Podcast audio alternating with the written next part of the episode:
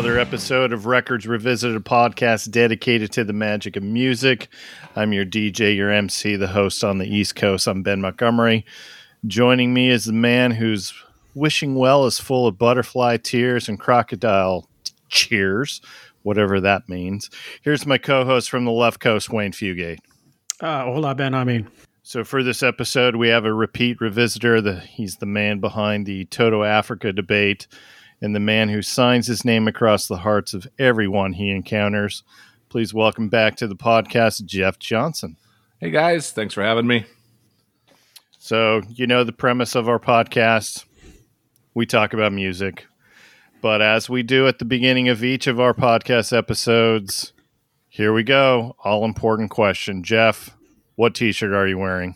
Uh, today I'm wearing my uh, Hootie and the Blowfish group therapy T-shirt from the Hollywood Bowl. Um, got to see them uh, a couple months ago. That was fun. I enjoyed it.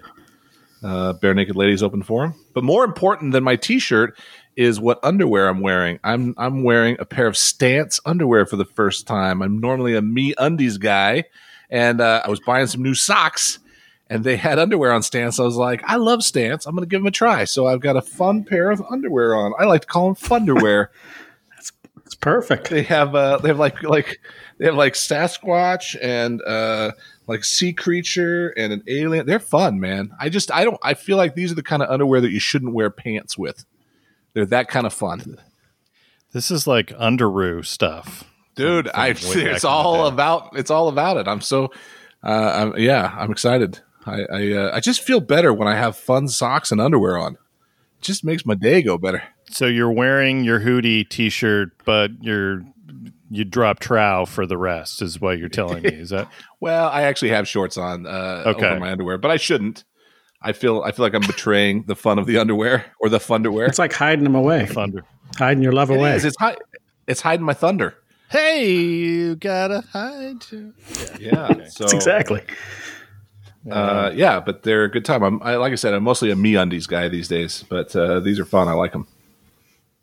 All right, Wayne. I'm not going to ask you about your underwear. What t-shirt are you wearing?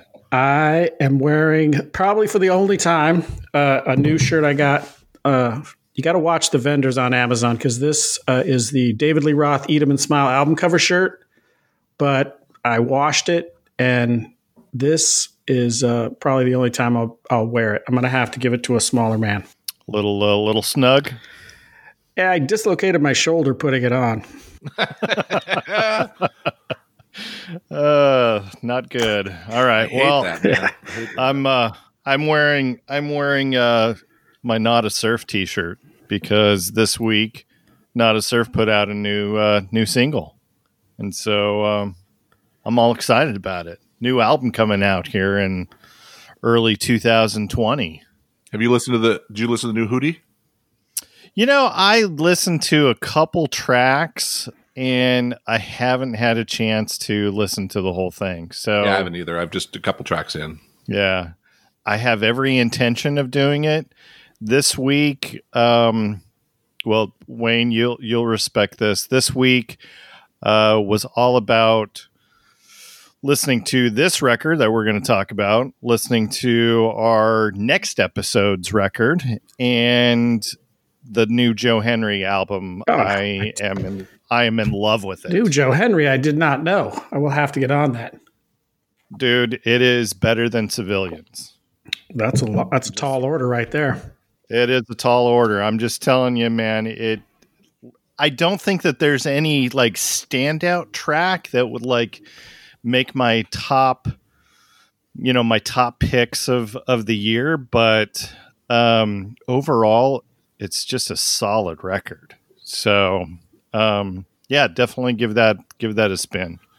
You uh, are you getting close to figuring out what your most listened to songs of 2019 are going to be, Wayne? Uh, it's just about whittling them down. I got I got a good probably 18, 20 that I I got a some I some are clear clearly in the top 10 and some some hard choices will have to be made.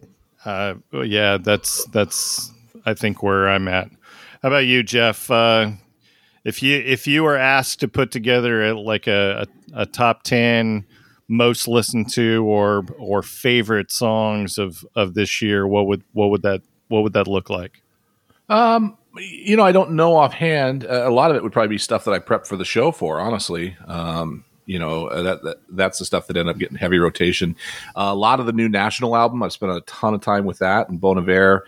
Um, obviously the new Wilco. Um, you know that that that's definitely been high up there. Uh, stuff that I've actually discovered on uh, listening to you guys' stuff, Caroline Spence, and some of that stuff has slipped into my rotation. So um, I haven't really sat down to figure out what my my list of most listened would be, but it's definitely among that, along with my things like uh, Sigur Rós and stuff that I'm still stuck in ever since I've been to Iceland. Uh, that always finds its way right. back into my rotation. I became like a huge, huge fan of theirs uh, ever since going there. It's like I, I, finally understood it. Like I didn't understand it until I went, and then I was like, now I do. I get it. So I've never been able to completely get them. So totally what, understand. what is what is it? Is it you have to listen to it while admiring the geography of Iceland? Well, that's really what it is to me now. Like I, when I listen to it now, it just brings to mind these like uh, just these epic landscapes and uh, you know the northern lights and i mean it really just vividly brings it back to mind i wasn't a big fan before i went either and uh, i thought well while i'm here i should listen to a little bit and uh, i got into it and then i started to associate it with all the stuff i was seeing and, and it was just uh, it's just kind of stuck with me for whatever reason so um, I don't know. I wouldn't I wouldn't try and sell you on it necessarily, but it just kind of makes me smile now. Um, speaking of making me smile, I appreciate you guys having me on. When you when you guys uh, you, you mentioned this this last week or whatever doing this, I mean, I got to tell you, man, it has been a shitty run of uh, time in our valley here. It's just been kind of nonstop bad mm-hmm. stuff, mm-hmm. and uh, so it was, it, you know, as soon as you said, "Can you know you you up for doing a an episode?" I was like, "Yep, let's do it. Let me dive into some music and shake off all of the garbage." Uh, our valley has just been through a lot this last couple of months, and and uh, it, it's you know stressful. It's none of it's hugely directly affected me or my family, but it's affected people that I know closely um, or at least tangentially, or, or it's been a lot of fear or, you know, stress and, and things like that. So it's just, it's good to kind of just uh, shake that off and, and dive into something kind of mindless and entertaining. Not mindless, that was the wrong word. Sorry. Well, some of the songs. Oh, no, no, no offense taken. so yeah anyway so thanks for having me on i appreciate it it's uh you know it's nice a nice uh diversion i guess is what i would say so for people who haven't listened to any of the episodes with Jeff on it, so Jeff is in. Do you consider yourself Santa Clarita still? Oh yeah, we're very much Santa Clarita. So so, so suburb of L.A. Right, uh, up to five north of north of Burbank, and yeah. So between all of the fires that have hit your area and a recent shooting at one of yeah. the high schools, yeah, it's not and been our, a good run for our, you our congresswoman getting hounded out of office, oh, you know, using using revenge porn, using revenge porn to get her out. Um, it's just been ugly. There's just been a lot of ugliness yeah. uh, during this stretch um, in a way that, like, you know, again, you're seeing your situations like that. You end up seeing some of your neighbors in a little bit of a different light too, because that got really ugly. Um, you know, and it just gets weird and judgmental about a woman versus if a man were doing some of the same stuff and you know, difficult and someone that I really backed and really believed in, certainly, um, and was disappointed that it got to that point that she she felt like she had to had to resign because otherwise it was going to be a constant flow of that. And then we got into fires. You know, we, we have we've had three, four. It's hard to even keep track now of which fires affected us. Uh, it's been heavy, heavy fire season. Uh, fires sprang up again after we'd gone through them one week.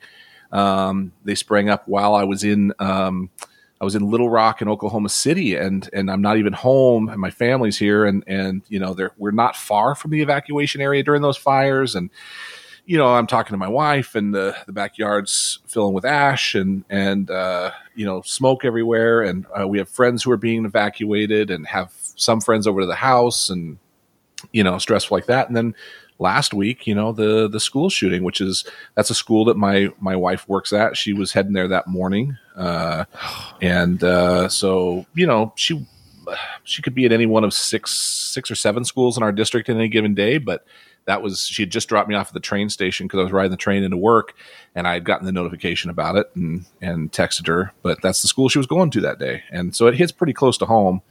Um, you know, through like two degrees of separation, you know, we we we uh, are, are connected to somebody who was shot and survived, and um, you know, somebody who was a, a, backer at the theater that I used to do stuff. I don't know them, but I know the people who do. You know, and yeah. and so yeah, and then and then seeing my friends, my friends posting about their kids. You know, a lot of our friends go to that high school, and their kids are posting, "My kids are safe and they're okay," and you know that sort of stuff. So uh, yeah, it's been been a crazy time.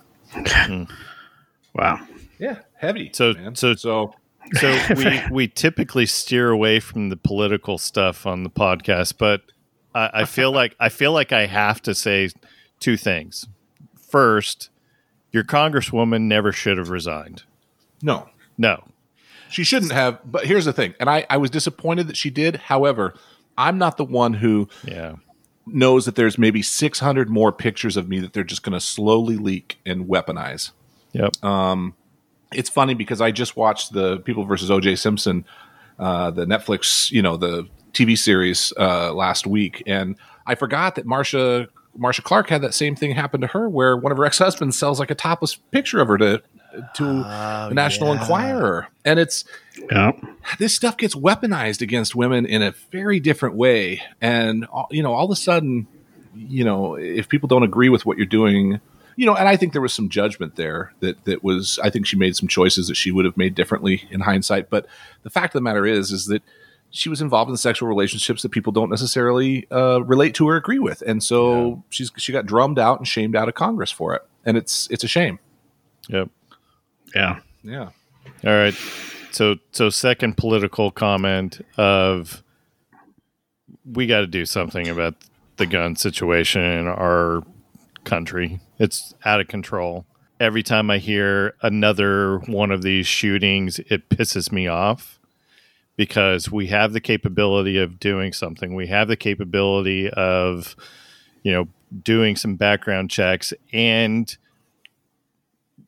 speaking for somebody who has a child who is on the autism spectrum eh, who would be considered, you know, quote unquote special needs or behavioral whatever you want to call it, we have the capabilities of putting that in the in in the forefront and instead we would rather have these stupid bullcrap impeachment hearings that are not going to lead to anything.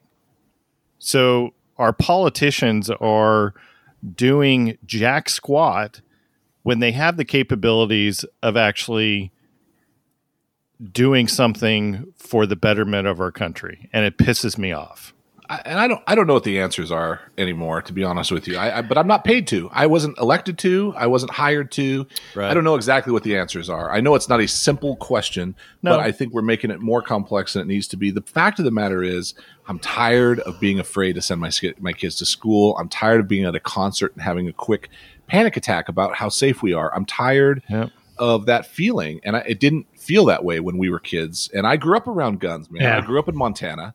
I grew up hunting. I'm not an anti, complete anti hunting gun person, but I, I just think that something has changed where eh, we have to address it. For what 13, 14 people die vaping, and it's the biggest national crisis we can talk about. We're talking yeah, about talking about banning the shit, you know, so quickly. And I'm like, are you out of your mind? That's like that's yeah. that's less than died in in, in what Parkland, Florida, right? Yep. Well, not only that, compared to smoking, it. I mean, like 62 people have died from vaping since they invented it. Yeah. I mean, 62 people died uh, last since I had dinner, but from smoking related. but because that's not in the Constitution, yeah, we have to uh, treat this as some sort of sacrosanct thing. And I, I get it. I get that people are very. Here's the funny thing, not funny, sad, messed up. Our valley, if I'm being completely honest, we are very, very lucky. And that's a sad thing to say. We're lucky that this is a kid who had six bullets. That's all he had. Six bullets. He used every one of them. Two people died uh, three, including himself. And and to be honest, that's sad as well. Sixteen year old kid on his birthday that that's the choice that he felt he yeah. had. Uh, that that's another problem. but he had six bullets. I, I can tell you, I can't imagine if ours is anywhere near. If he'd walked in with like an AR-15, like the kid did in in in uh, Parkland, is it Parkland, Florida? Stone, Yeah. uh, Yep. yeah.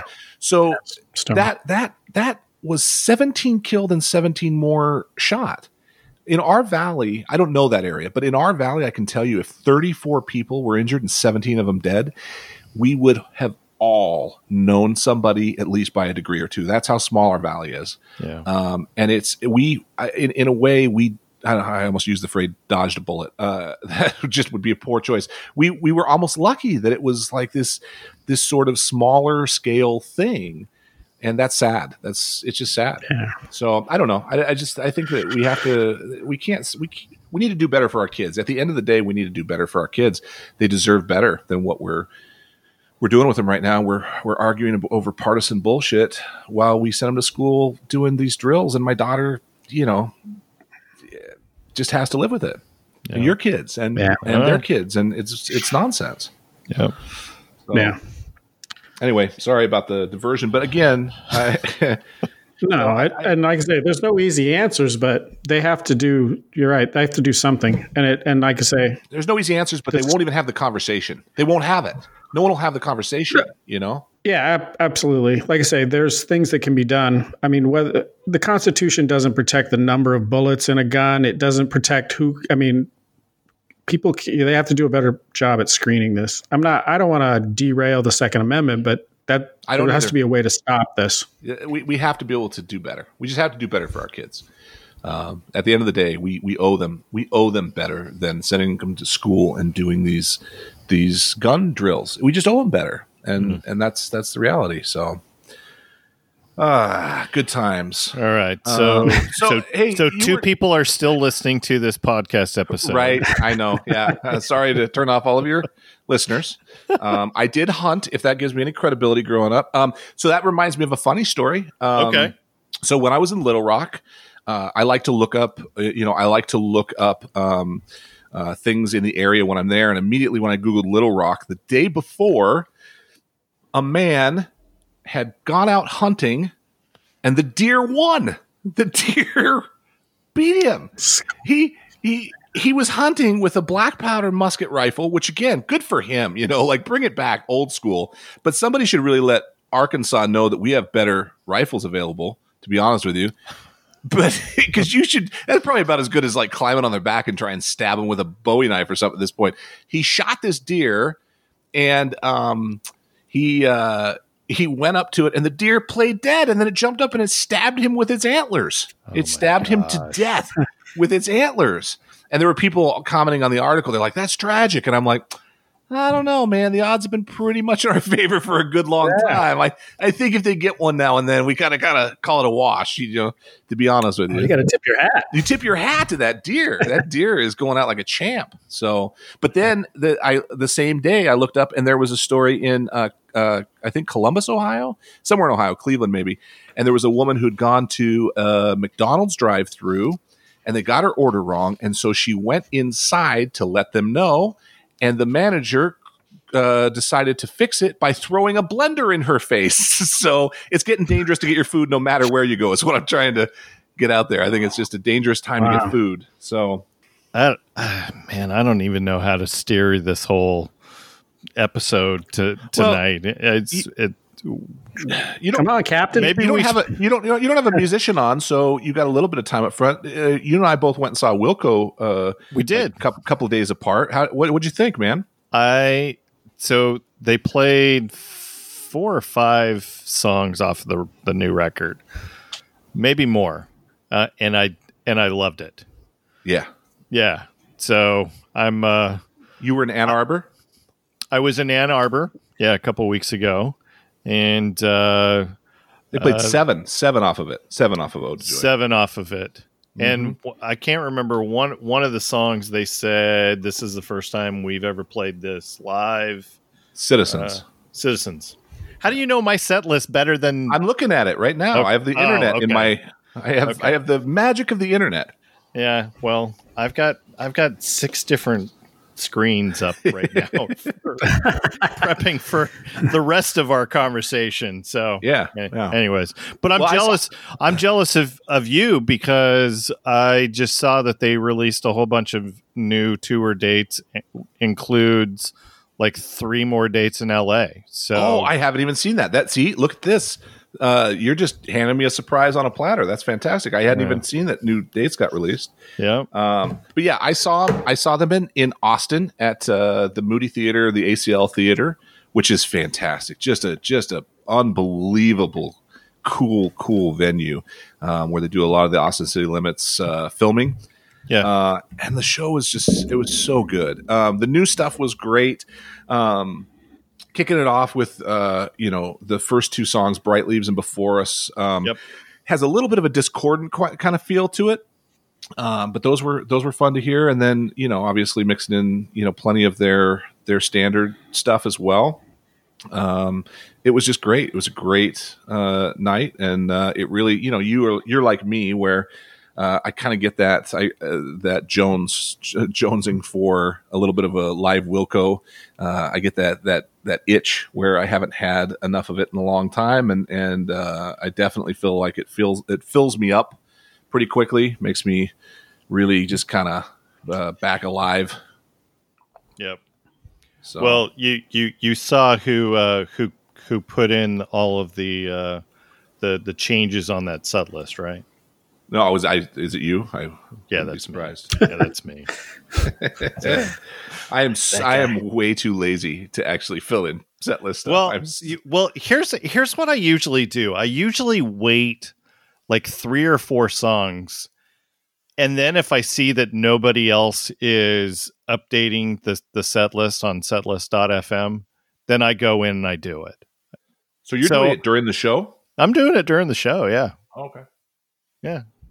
Why is that bad? Live, live in the moment. No, I, I didn't. I didn't know. I to be honest with you, here's my problem. Uh, I have the same problem with Bon Iver. I sometimes have the problem. I sometimes have the problem with the Wilco, especially the new Wilco songs.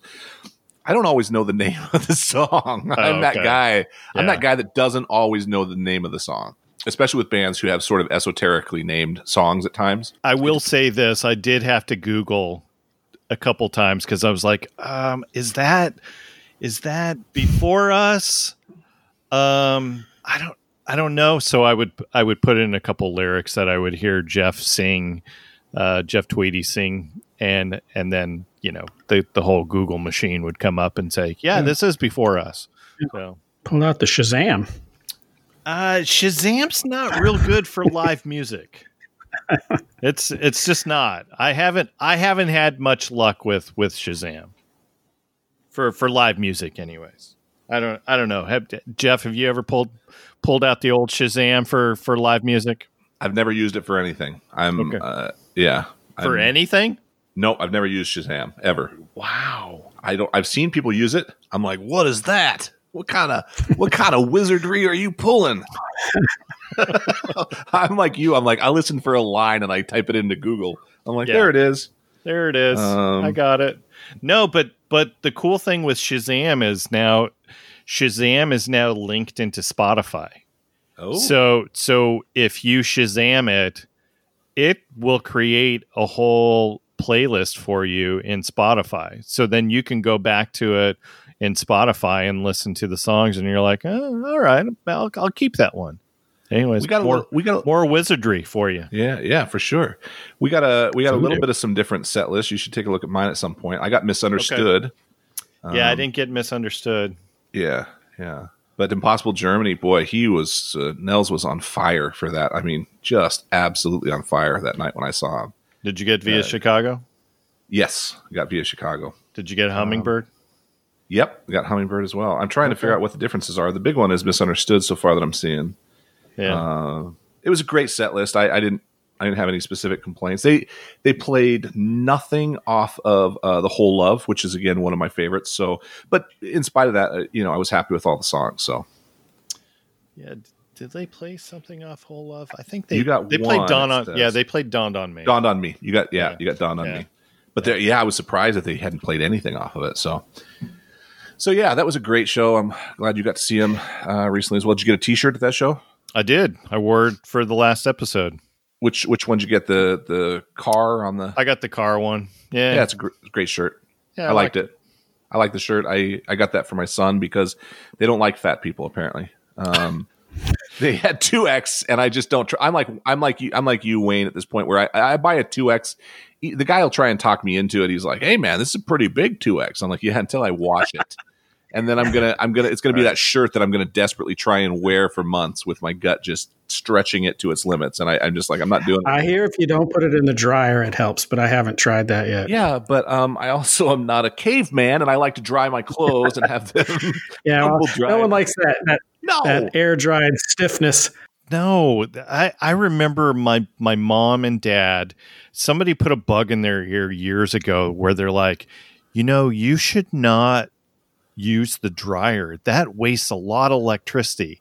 And so my mom bought one of these portable um, dryer racks, and so she would put all of our all of our pants and shirts and Horrible. awful.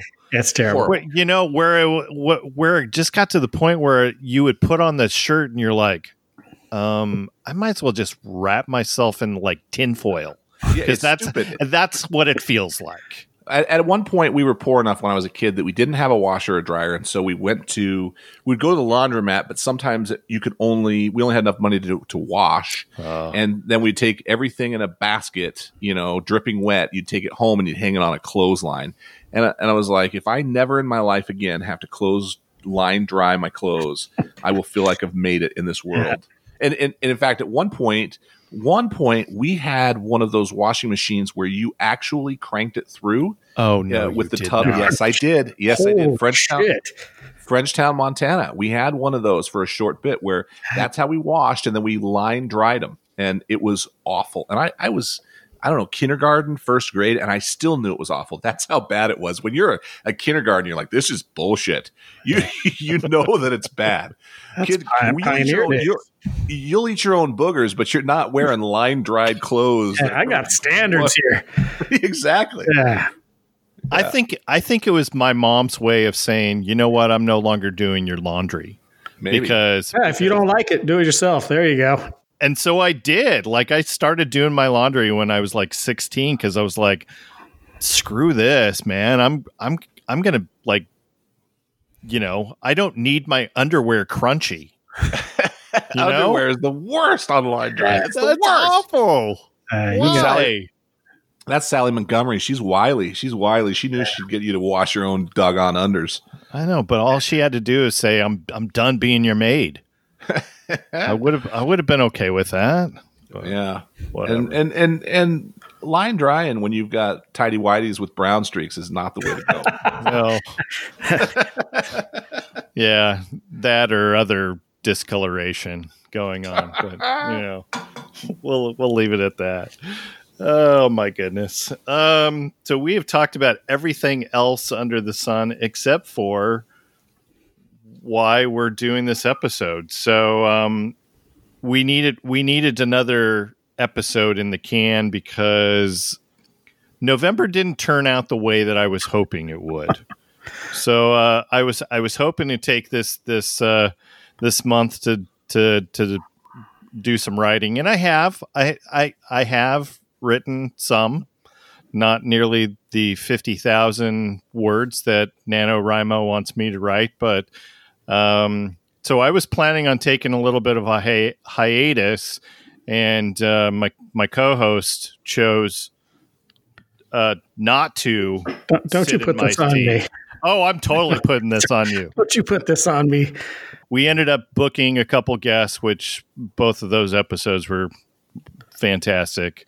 Um, and um, Was that I Leigh needed- Leigh from uh Leigh Nash. That was a that was Yes. a great episode.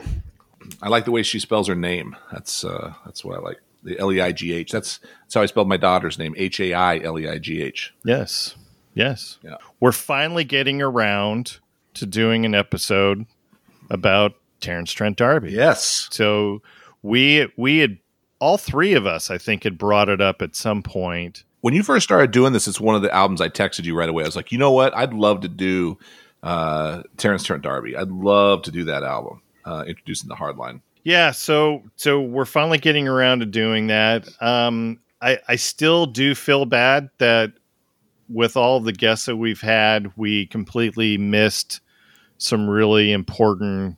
Well, I think they're important anniversaries of episodes that we didn't get around to doing. We didn't do Nirvana Unplugged, which we'll get around to doing that because that's one of my all time Yep. favorite records. Mhm. Um, Wildflowers. Tom Petty's Wildflowers. Yeah. We did not do that one. And you you offered that Um, up to me for this week, but that was a week ago, and I was, I like, I was did. like, it's too much prep. I won't be ready. Yeah, I I want to make sure that I am doing right. Yeah, I do too. for that episode, and, and because I do that record holds a very special place in my heart. It's probably my favorite Petty record. I think it is my my favorite Petty record. I don't know. I'd have to listen to Full Moon again. I, I think it's it's my favorite Petty record. I think it's um I think it's his best overall record. I think that there are some Yeah. songs on some other albums that are maybe better than the best on on on it. Uh, but I think as an album, boy, it's just it's so good front to back. It's it's there's not Yeah. not many misses on that album. No. And we've also we also missed the 50th anniversary of Led Zeppelin 2, which we'll get around to doing that one as well. what about uh, eventually? isn't uh, Folsom Prison uh, fifty as well? Or Uh, you know same that was yeah that was that was uh may timeframe and i pitched it to a couple guests thinking that they would bite at that and then they didn't That's so i so i usually try and give my guests i usually give them carte blanche where it's like you you can pick but here's some other records that we're thinking about doing and that was one that I pitched to a couple different guests, and um, they didn't they didn't bite. But we'll we'll get around to doing a Johnny Cash record for sure. yeah, All right, let's switch gears. Let's actually let's actually talk about Terence Trent D'Arby. So, um, Jeff, when when did you get hooked on this particular record? junior high school, man. This um so I had a buddy in junior high school named Joseph uh, Weatherby Teague, and uh, his stepdad had all these albums. Um, and I just moved to Tacoma uh, like two years before, coming from Montana, and so uh, you know I needed some culturing. I mean, the best thing I had come out of Montana with was my love of Johnny Cash, probably, and Bill Cosby, which is no longer a, a good one.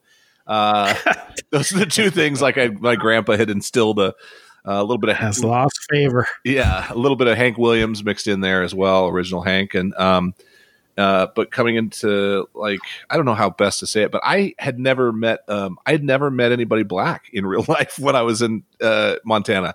wasn't until I never saw anybody until I moved to Tacoma, and then and then pretty quickly I started to you know um, I had a lot of black friends for the first time because I was one of three white kids in my sixth grade class, and and Right. so I started learning about music and you know even things like Run DMC or um, but his this this buddy of mine in junior high, his dad had a cool record collection, and he introduced me to a lot of the Motown uh, and uh, and oddly enough, uh, also Wham. So he had like he had a broad spectrum of stuff, but um, he had this album, and I remember uh, when he put it on, that sound on the first song right off the bat, where it sounds like a record player, and then it kicks into this big full sound. I was like, Mhm. oh my gosh, what is that? And I was just I was hooked on this album immediately, and it's an album that kind of uh, comes and goes because it, it, it kind of gets lost in the shuffle. I think I, I think it's kind of a a pretty criminally under remembered album uh, in a lot of ways. Um, like I a couple years ago, I stumbled on um, in a thrift store. I stumbled on a two dollar copy of the vinyl and grabbed it and put it on the put it on the record player again, and immediately was just like, "This is fantastic." Yeah, So yeah. I had, I had to throw it in the old CD player. This was one of the first CDs that I bought back in 1988. Now, is that the original, the CD you have now? Because I know I either traded you my copy of Terence Trent D'Arby for something else, or you traded me your copy of the introducing the hard line for something Uh, else. I definitely remember that. Um, when was that? When would like I have done that? 1989, 1988. I know what it was. So when I went on my mission, I I let you I let you have all my CDs to to to hold on to for for 2 years while I because I wasn't going to use them. Ah, and that and that I remember that also, but I I could have swore there were because I and I just wish I could remember which way it went because I definitely remember the trade, but I don't know which I don't know who got the hard line or who didn't. I've But it Like was I said- involved in wheeling and dealing, which was well our we nature were back then. Yeah. Yeah, I was going to say we were always willing and dealing though. Like there was always something where you're like, "Yeah, I bought the CD, but I don't really like it." And I'm like, "Okay, I'll I'll take that Toad the Wet Sprocket CD off your hands. Sure." They'll never amount to Uh, anything. Go ahead. Uh, we- little did little did he know that he would spawn a giant super fan. little, of little did he know off of that he planted such a seed of love inside of you. Exactly. oh, I knew. Oh, I knew. That's what I was after all along. yeah. Uh, so so how about you, Wayne? Um, where was your where was your uh, hook for for Terence Trent D'Arby? Oh, Yeah, right in 1987. I think uh, I probably saw Wishing Well on MTV. Uh, this guy was, he was so. I was listening to this record. He's so much. He's you can hear his influences. He doesn't hide them. He does a great job of honoring all of these guys like Otis Redding and James Brown and uh, Al Green, Sam Cooke, Michael Jackson, and yet he. But he sounded completely different than anything else, especially kind of in that R and B type. Yeah. He had a hard edge. He kind of had a rock edge like Prince, but he was just so different than anybody else. he wasn't he wasn't cookie cutter with everything else out there and and you're right you you could hear the influences but not in a way that he was mimicking it uh it, it's is it surprising to you guys that more people don't know and talk about this album it seems seems off in a way is it just because he tailed off with with the later efforts and they, they didn't have the same critical acclaim because this isn't this isn't somebody that I would I would call like a one hit wonder in that way. I, I mean, he had some hits off this album. He had a one. It's like a one album wonder in terms of of um, you know commercial popularity. But this is a good album, like a really Yeah. really good album, like a great. This is a great album. Yeah, I mean, as Yeah. we go through the record, so "Wishing Well" that was a single. Number one. That was a number Yeah. one song. Number one single, yeah. And th- So, it rose to sign number your- one like over seventeen weeks. Like that was a slow burn to number one. It was a slow burn. Um, it was a slow burn because because that this record defined my first semester at Ricks College during the the winter spring semester of 1988 because I remember so I had heard wish I heard wishing well right before we went over there in January. So it was probably late December when I first heard it, whether it was on MTV, whether it was on the radio, I don't remember. But I remember vividly of going to the cafeteria my first or second week, sitting with some girls, and one of the girls completely slaughtered his name, called him Trent Terence D'Arby. I love their know, the beef and cheddars. I love their beef and cheddars. The DRB beef and cheddars. Well, the I mean the apostrophe just threw her off, so Yeah. it was like DRB. Um, and my roommate at the time, you guys know Lynn.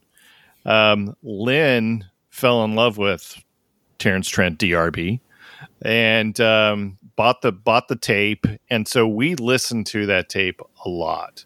So much so, and I'll I'll talk I'll talk about a couple of the songs of memories attached to those particular songs, and you know, we'll we'll we'll get there.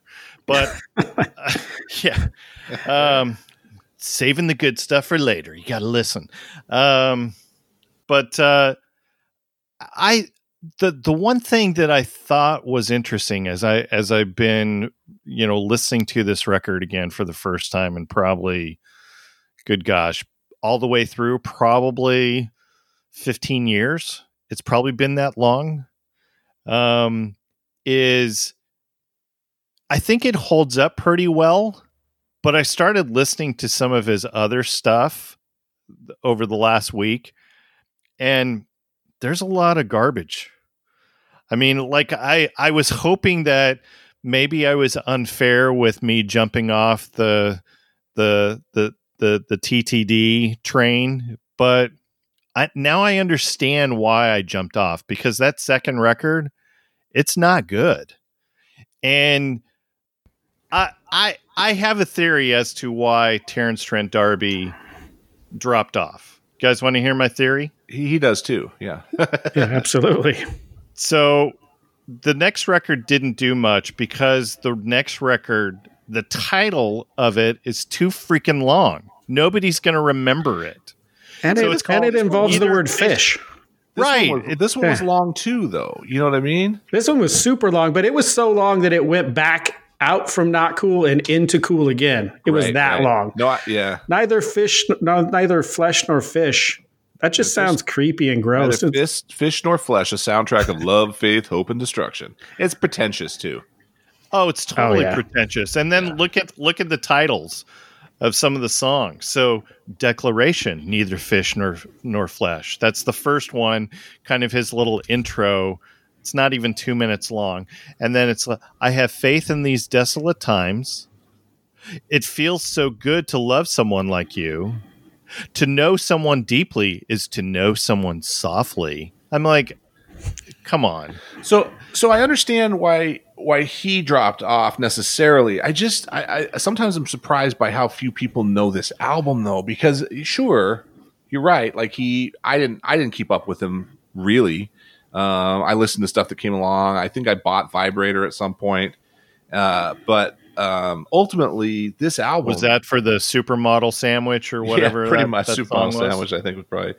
But Yeah. uh, I mean, let's let's be honest. This album was declared the greatest pop record since Sergeant Pepper's. Now it would hold By him, longer if it wasn't him. If it wasn't him that declared it, I mean, it probably that probably has more credence at that point when you don't self declare it. Um, and, and that might be a little hyperbolic, but it is a pretty great album. Um, and, and it is it's one of those that I almost it's almost a shame to me when I, I I tell them about you know this album and they're like I don't know who you're talking about. I'm like oh you got to listen to this, but then they usually do recognize uh, wishing well at least or sign your Yeah. name. So, so here's my other theory: is TTD was the sole producer on the second record. So, Oh, yeah. so, so the first record, so the first record, he was one of the producers, but he also had Howard Gray, and you may not know Howard Gray, but he worked with PIL, OMD, um, Scritti Politti, pretty much anyone that has like um, uh, abbreviations in their name. So XTC, UB40, Wow, he U2. is all of the the alphabet He soup has, bands. he, he has all of them. All I was going to make that joke after the first two, and then you got to XTC and UB40, and it's just almost comical. but but he worked with Simple Minds, Pretenders. I mean, so so he's got Yeah. got pretty good pedigree, and he's he sat in multiple chairs. So he was sound engineer and a composer and a you know mixer and a producer. So he knew what he was doing. The other person is Martyn Ware, and if you're not familiar with Martyn, so he is he's one of the founding members of Human League and Heaven 17. Um, and so he's also a record producer that people will know f- because he is the one who turned around Tina Turner's career in 1983. He recommended that she do Let's Stay Together.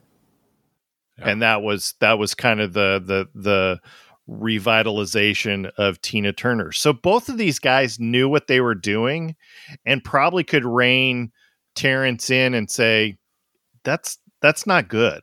Well, and and he you know he got a Grammy for this album. It shows he got a Grammy for best R and B uh, vocal for male uh, for the album. He lost like uh, I think he lost best new artist to Jody Watley. I think, uh, Mm. but he was in the mix for Gra- like this was a well received album. I read an art I read an article uh, interviewing him not so long ago, a year or so ago, I think. Uh, again, he goes by he goes by a new name, Sananda Maitreya Yes. and Yeah. He uh, he definitely has some theories and some there. Th- it sounds like he really went to the brink before he changed his name and all that stuff, where he really went through it and and he feels like I don't know how legit this stuff is, but I I mean there might be some credence to it. This idea that he kind of uh, got drummed out of the music business in a way though too and and that so the question is like maybe he didn't have access to some of those same producers after the album um, maybe his ego was too big. Um, you know, maybe the record label didn't support him. You know, he was on the label with I think Michael Jackson and George Michael, or yeah. Prince and George Michael, or something.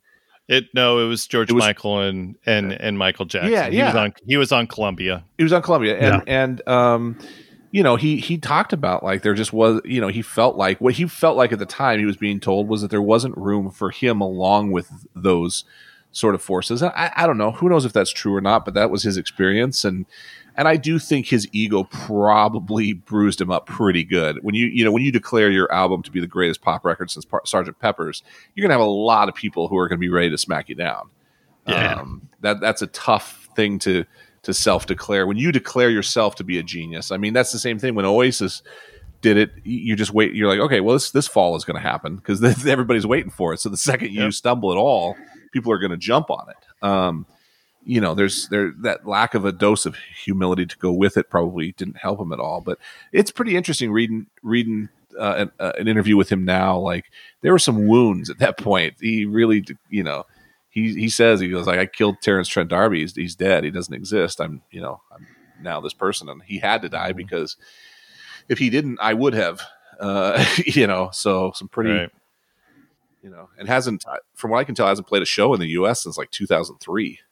It's been it's been a while. So he's in yeah. Europe, um, and, and, and Wayne, I I told you that uh, friend of the podcast, John Lamoureux, he he interviewed Sananda for his, for his podcast. I wow. could I got through about forty minutes of it and was just was just done. I, uh, I again go going back to the whole ego thing, I don't. Th- there's probably a little bit still of that ego thing, but what turned me off was, um, keep in mind this interview is like two years old. What turned me off was he continued to talk about how, um, you know, it was Michael and it was Prince and it was Madonna and it was him during that time frame and I'm like, no, like like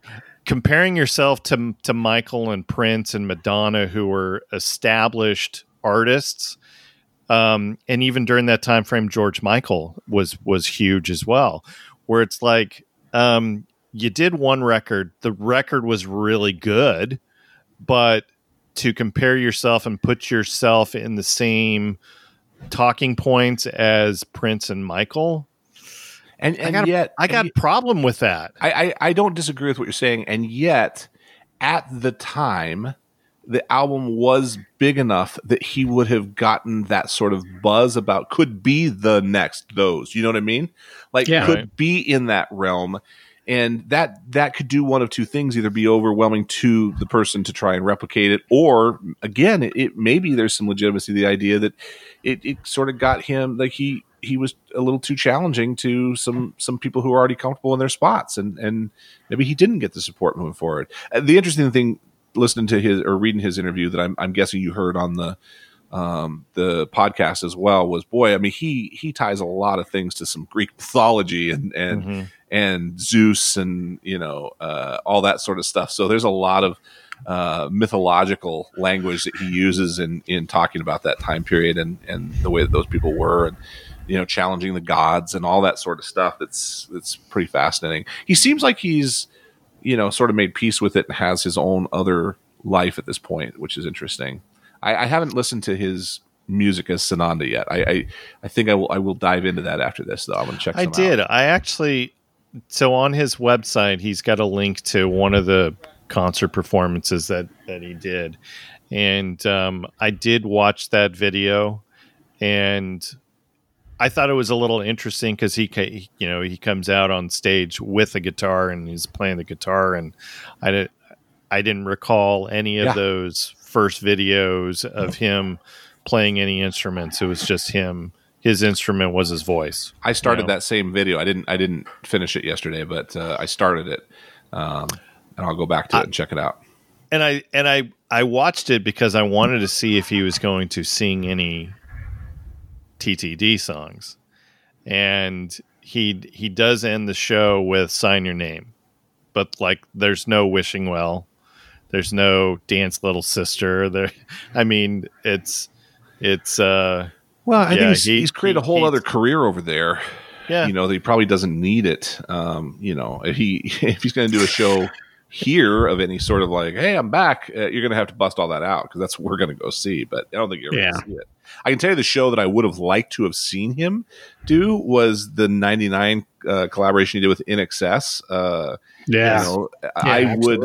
Absolutely. I, I don't know if there's. I got to look and see if I can find video of that because there I would. some I would love to see him doing those INXS songs. I think that's just a great vocal, uh, you know, option for for that the Hutchence parts. I mean, really, really great. Yeah. So I, I, that would have been a, an amazing show. Instead, instead, I got JD Fortune when I saw him.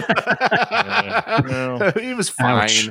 Yeah, I, I saw the. I saw the songs fine. played by the band and JD Fortune, and they, they were fine. But uh, Are you uh, are you doing the the the movie theater INXS at Wembley? That's coming up here in Oh. a couple weeks. uh, I didn't even know about it. Is they they doing like a, a Fathom Events type thing or? Yeah, yeah. So I've I've got my tickets to to, to go see that. Oh, I'll have to look that up. I, that'd be that'd be cool. I'd like to see that. Yeah, yeah. Um, yeah. That's another one that I would love. To, I think you guys did an INXS. You guys did one. We Yeah. did kick, Yeah. and I think I think uh, listen like thieves will probably get its own episode eventually. Shabooh Shoobah will, pr- yeah, that's probably year four.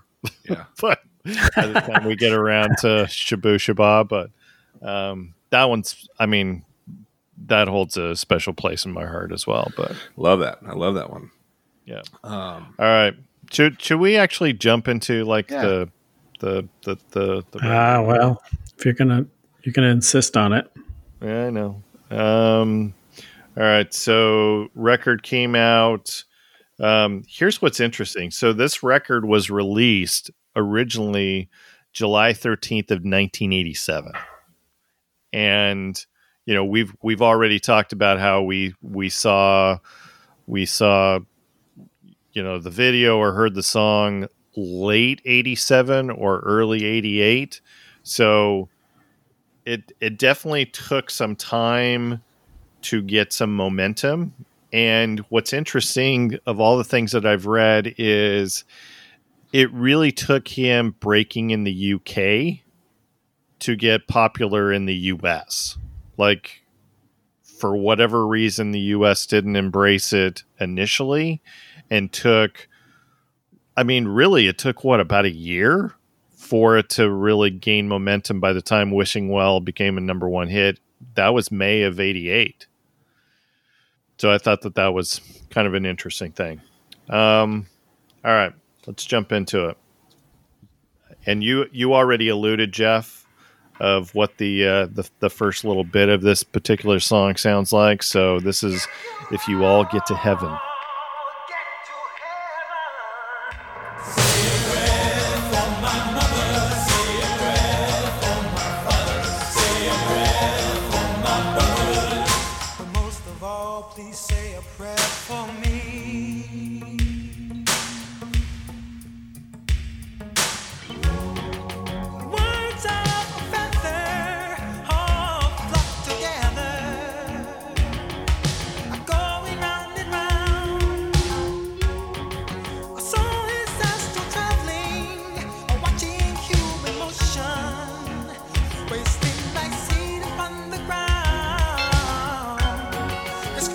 So so Jeff, you had alluded the first 20 seconds or so of if you all get to heaven kind of has that muffled record player sound.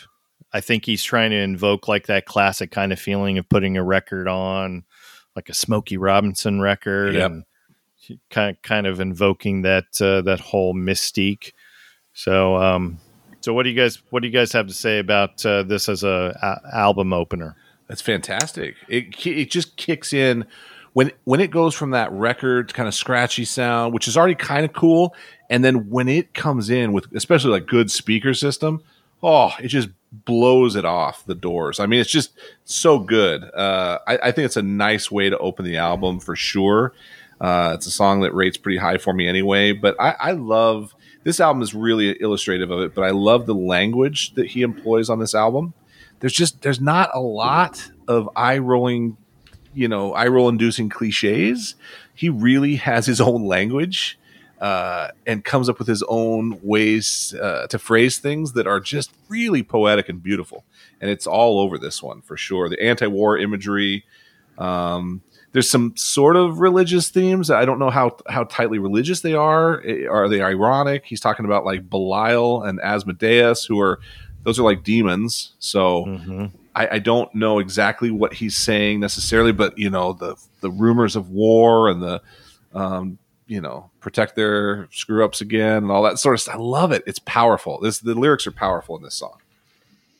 and and he uses bespeaks in this song. Who doesn't?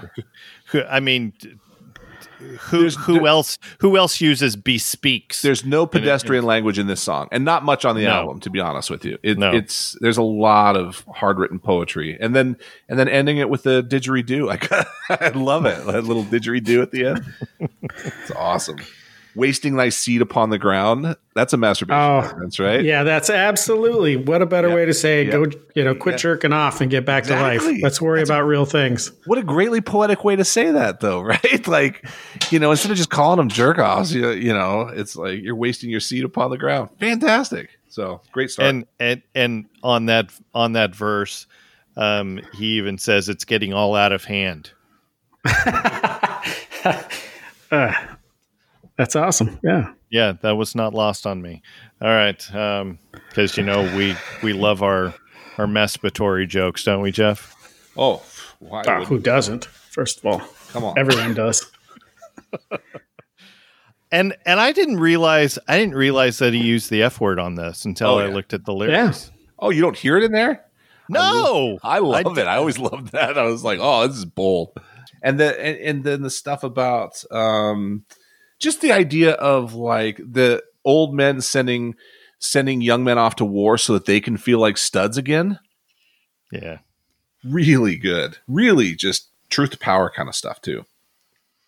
All right, Wayne. I haven't heard a long diatribe from you yet. No, so- and I don't, and I don't have a long diatribe on on any of these uh, because, and there's not a lot to over he oh he and there's not a lot to overanalyze. He he's pretty straightforward. This is one of the three songs that kind of have a political slash religious. Everything else, like where he shines, is is singing about the human condition.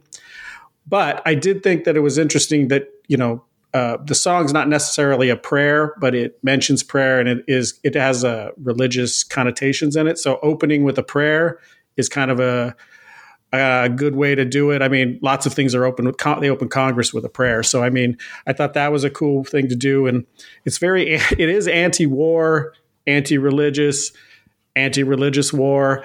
Um, he uses a lot of there's a lot of foreshadowing when you kind of think of what happened just a few years after this. We were sending young boys to Iraq and Kuwait and Saudi Arabia to fight, you know, wars. So it, it had a lot of foreshadowing. I had nothing bad to say. I think it was a good way to start because it also most maybe all but one song has kind of an underlying moodiness to it, and this kind of gets you off on the right foot. It's not the best. It's not the best of him, but it's definitely a good way to start and get people interested. And then he, I feel like he brings in the hammer on the next one. I think I've got these probably reversed from what Wayne is saying, but not not because they're that far off. But I think this one I have it scored pretty high because again, I'm just I'm remembering sitting down as a junior high school kid listening to this on a record player for the first time and this song really set the tone. And and you, you know it's that idea of if the first song doesn't sort of knock your socks off a little bit you're not around for uh, wishing well maybe. You know what i mean? Like Yeah. uh, some some some dude's dad is sitting us down. You got to hear this album. He sits his, sits us down to play this album and right out of the gate. So it, it scores high for me because really i think it's the recollection of how much this song got me hooked into the album to begin with and it still does like as soon as i listen to it i'm like why am i not listening to this album more Right. Right. All right. Let's get some scores. Wayne, I gave it a five. Jeff. Uh, this is my nine. Yep. And this is my eight. Let's uh, move on to If You Let Me Stay.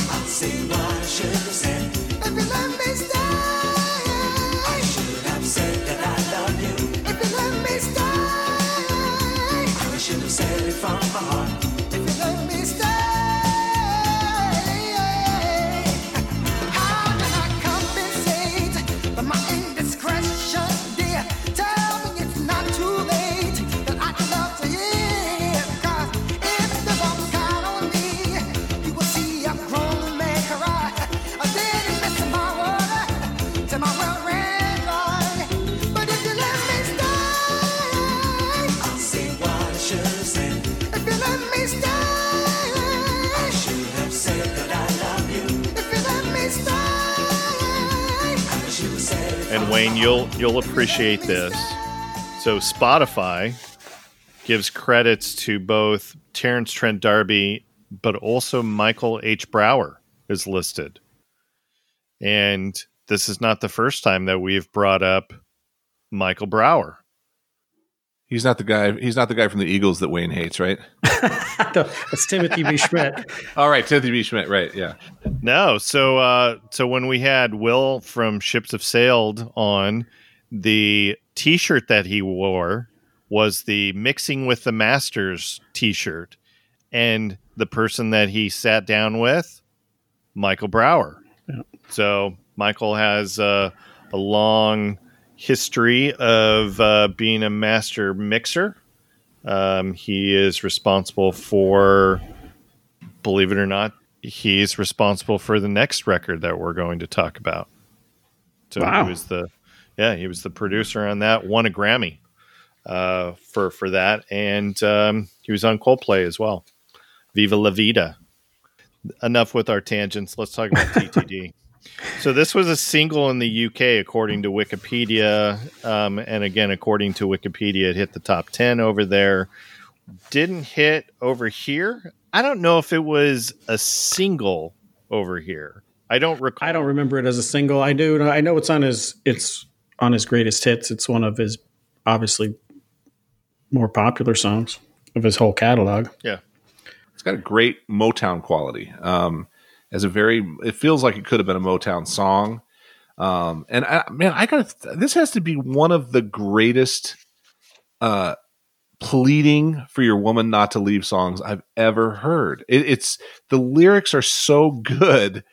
Uh, everything about it, the imagery that he Yeah. evokes of it is like, don't, honey, don't leave me now with my head on my shoulders wrong. Even that's like about him, but don't leave. And then I didn't miss my water till my well ran dry. How great is that line? That's we've heard we've heard so many phrases used for you know losing a lover or someone you know walking out on you, and that's I've never heard that worded that way, and it's just such a quickly evocative type phrasing, which I just I just dig it. But what's even better though is is that you're like I completely agree that these lines that he's using in the in the in the the first two verses are you know especially after that spoken word intro where he where he you know oh baby please don't go and he has this gr- but there's something about the narrator you that doesn't seem genuine. And then when he gets to that third verse where he says where he just basically loses his cool and says you know what? You're you know i'll be fine. Uh, you'll regret this someday. Like you can see that he's getting it's like he's getting frustrated with not being able to talk her into it or something. And he kind of loses his cool. And then he goes back to you know if you let me stay. But this this song starts out great with uh, and it, it it has that great motown quality of where it just builds on each layer. It starts out with the with the tribal drums and then the little bit of bass comes in and then the keyboard playing like a, a horn kind of sound and then the guitar starts and it just builds all into this great musically it's just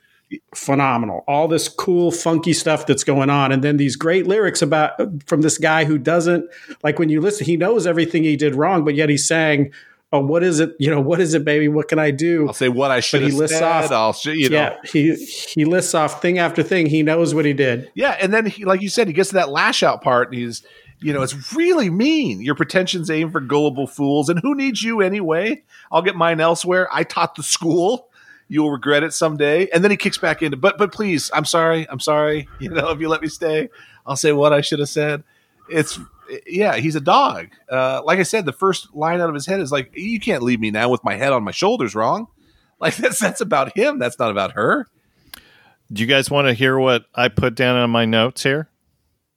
What? I Yes, I said of course. I can see Tim Meadows playing Ike Turner singing this song.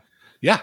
Yeah, that's a very that's very uh uh that's very good analogy because that's it is it's it, it is sort of an almost abusive or a if not abusive he took her for granted for sure and he's going to take Yeah. her for granted again Yep. um if you let me stay i'll say what no he won't he won't do any of it but it's just such a Yeah. it's just such a I'm great like, sorry, baby. pleading I'm sorry, yeah. baby. i love it Baby, I love you. I love it, and the the way that he says it, and the way that he phrases it, like he puts the work in, you know, to to get those lines out instead of just using well worn tropes. Yep. Cool song. right. Yep. I love this song. Uh, I'm just going to throw this out there. This is my favorite song on the record. All right, This is also my favorite song on the record. Just like I say, everything about it musically, and then the way he the way he get he soars into that. If you let me stay, it's gorgeous, just uh, gorgeous sound of that too. Yeah, This is this is my number eight. Um, again, right up there. There's Yep. four of them that I just love, and this is one of them, but uh, that doesn't quite top it for me. All right. Cool. Leads us to everybody knows this one. This is Wishing Well.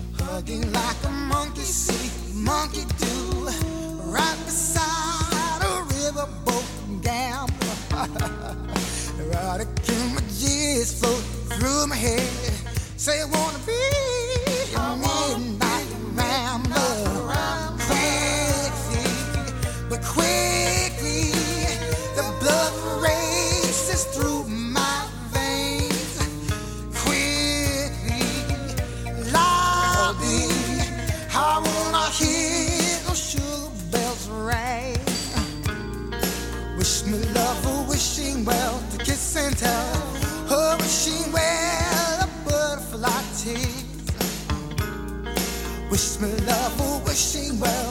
and tell. Her wishing well. And we've already talked about Wishing Well, hit number one in May of 88. I think that there's a ton of goofy lyrics on this particular song. Um, Are they? But but they're not. They, they may be goofy, but they're still original. I think so, but they're. I, I used to think they were a little nonsensical, but Oh, I, I just think they're poetic. Ah.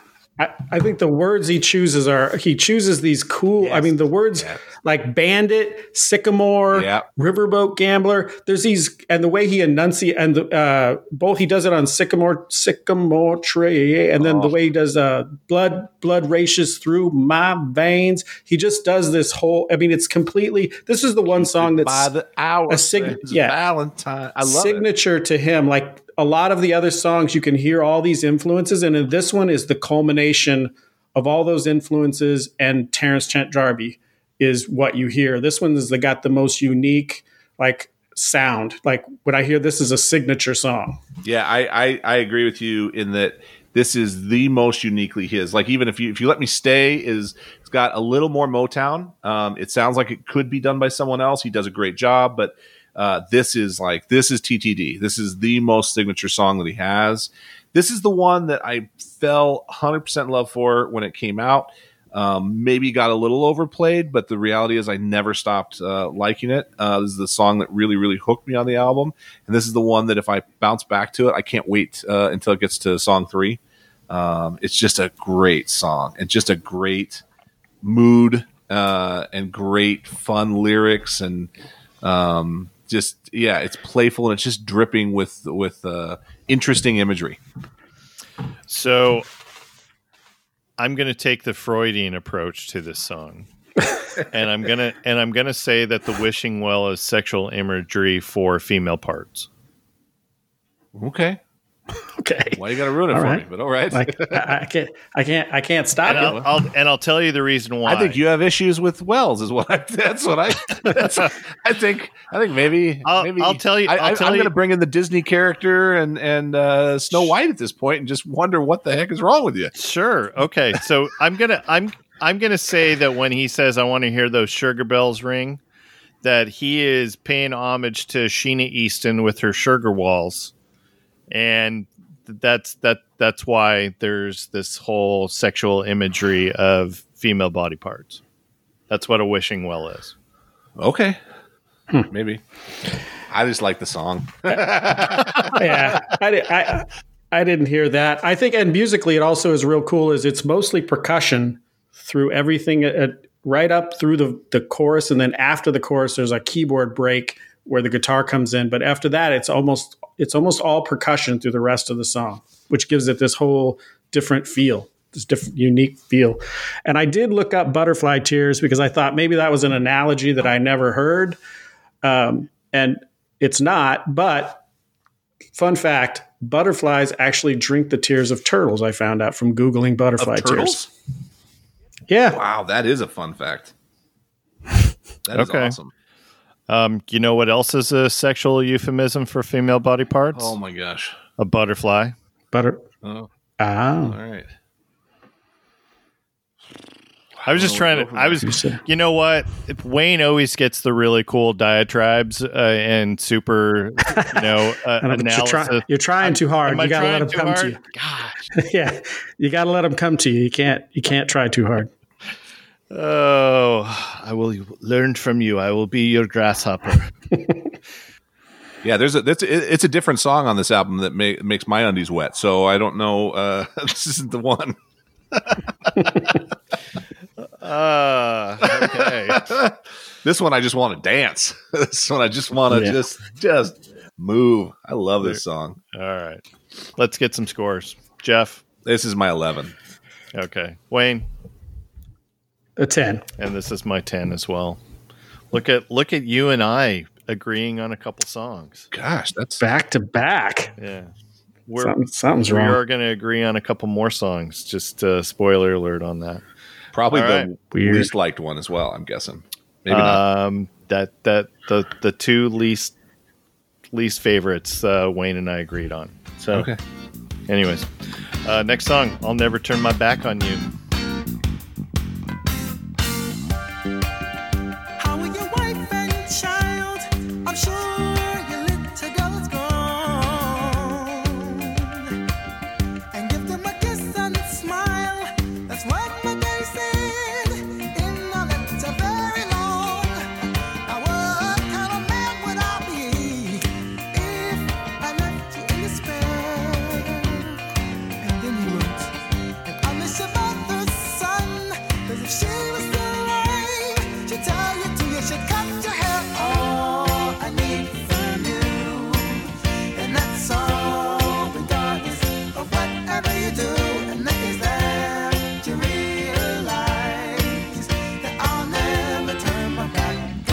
There has to be a s some story to this song, right? Some autobiography going For sure. on here. And it feels like, yeah, I feel like, I mean, he was born Terence Trent Howard, so there's clearly another man who was his father. And I, I think Yeah. the one thing I want to say is this is a subject that can get sappy quick, and I felt like he really did this justice. And I don't know if this letter that he's that he sings about is actual or something um, that he would have liked to have heard from his father, but he he he keeps the the music keeps the thing in a in a nice place where this this topic doesn't get doesn't start pulling at heartstrings really quickly and get get overly sappy. Okay. Yeah, uh, uh, Darby was his stepdad. Um, and Yeah. yeah, so he He added the apostrophe on his yeah, own. he added the apostrophe.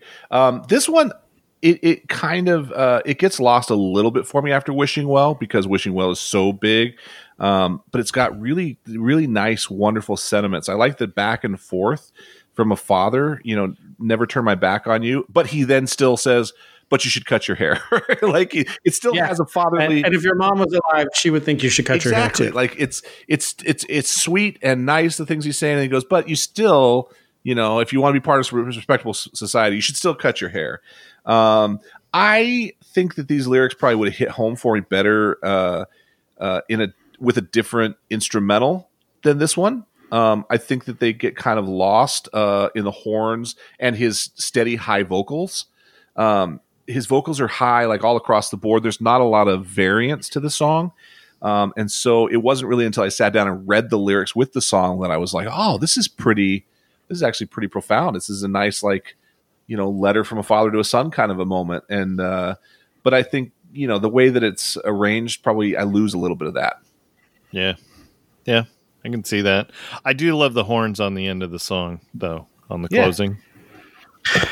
Yeah, and the one thing is the keyboard that they they have because this this is one of the ones where the core the verses have a real Michael Jackson feel, and then the the the choruses have a nice, uh, almost like a Beatles feel. Like it's got that bouncy uh, keyboard, which I think he I, I would have liked to have heard it with a piano maybe instead of the keyboard trying to sound like a piano. Yeah. Okay. You can see that. All right. Anything else on this song? No. All right. Jeff, your score? Uh, five for me. Wayne?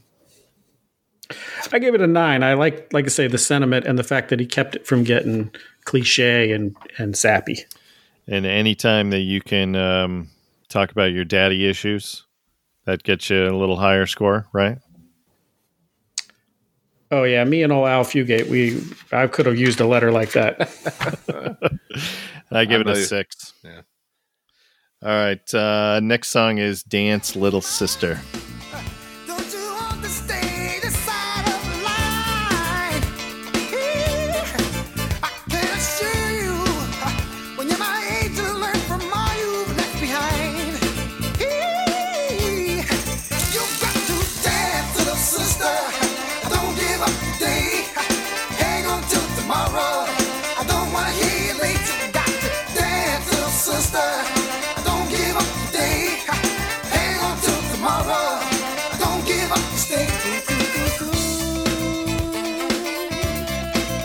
How great is that opening? to this Perfect. song? It's so good. yeah. I remember again the Ah. first time I heard it. the- You're just like, what did he say? Get up out of your rocking chair, Grandma. Or rather, would you care to dance, grandmother? Yeah. Um, one thing I, I wanted to ask you guys. So I, f- I felt like there was a good transition from the previous song to this. He doesn't leave a whole lot of space. There's no dead space Nope. between most of the songs. Are you guys are you guys cool with that production? I am on this album for the most part. Yeah. Um, Yeah. Like I said, I think the one that it, it kind of hurt it maybe a little bit was from wishing well into uh, "I'll never turn my back on you," but then coming out of it, it's it's fine again. You know, this is this is one that I I love the song when I first heard it. I do think more than some of the others, the synth on this makes it feel a little more dated than I expected when I was actually listening to it. You know, to evaluate it, um, there's a little more dated quality than some of the other ones. Yeah. I, I just to me this is all about uh this is all about his inner James Brown. This this one just drips with the Godfather of Soul. And like I say, not in a way that sounds campy or trying to knock him off, but he really just completely just channels it, just channels James Brown. He's even got the hus and the hi-yahs and the good God, I think one time in Yeah. there. I could just see him just starting to limp off the stage until they, they throw that jacket on him and then he throws it off and comes running back to the microphone. It just has it just has all of that in there. Yeah, definitely. Uh, kind of a nice homage rather than a ripoff of uh, of a James Brown type of feel, for sure. All right. Anything else on Dance Little Sister? No, uh, it's a good song. No? I, it's just fun. Yeah, it's just it's- fun. Yeah. All right. Wayne, your score? Uh, eight. Jeff? Uh, six. I wish this. I wish I'd gotten a little higher. Uh, this is one I'm not crazy about the score, but uh, six. Yeah. And I give this a five. All right. Next song, Seven More Days.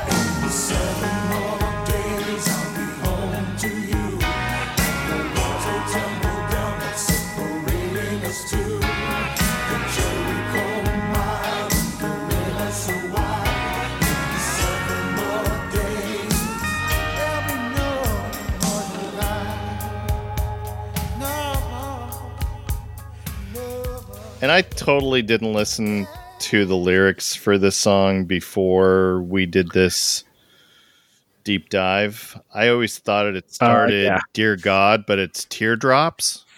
Yeah. Like I just it- one of those misheard lyric things. Um, and maybe I just didn't like the song enough to be fully invested in knowing the lyrics previously. This is one of my least favorite songs. Um, another song with a lot of biblical imagery, right? Well, this one to me is uh, I like I like the chorus. This one didn't stand up because uh, one of the things most of these songs are all unique of themselves. They don't really sound like each other, except in the case. And technically, this song comes before the song that is more more well known that it sounds like. But I, I hook in on the chorus with that that seven days. It's got this real soulful bluesy feel to it. But I thought this was. I mean, I'm listening to this and just hearing it not paying a lot of attention. It sounds like a guy, come, a musician coming off the road. And really, when you look at the lyrics, it's I think he's getting out of prison in seven days. convict. It's a convict uh, Yeah. down. I think this one for me again, the constant high pitch uh, that he's singing at without a lot of variation to it. It's, it's just a touch shrill, and then it's hard to listen to. It, it, it makes sense why you'd misunderstand some lyrics on it um, because it, it's hard. It's hard on the ears because he doesn't vary it up much. But I love the vibe of the song and the the real that deeper voice chorus. Boy, that just really super powerful stuff. Um, and I like the passion of uh, you know the the idea of what sounds like it's a convict of some sort counting down the days of his last week to release to be back with his woman. Yeah. Do you guys like the background singers? Love them. Yeah, that's, that's yeah, my on the yeah part. on the chorus Love that 'em. sounds yeah the harmony on that is great. And this and like I said, my score is all about the the chorus because this sound sounds a lot like um, "Sign Your Name." It has a it has a very similar feel to that. Except he varies up on "Sign Your Name" more. That's so that's a good comparison. yeah, yeah, he, he- he yeah it's it, It, it shows you that, that that it works better on "Sign Your Name" because I think you're right. It's it's a similar song, but man, it is the chorus that really sort of saves it for me and, and lifts it up a little bit in scoring. Not high, but um, the chorus is really cool. Yeah. All right. Let's get some scores. Wayne, I gave it a six. Jeff. Uh, this is a four for me. Yeah, I'm matching your four. All right.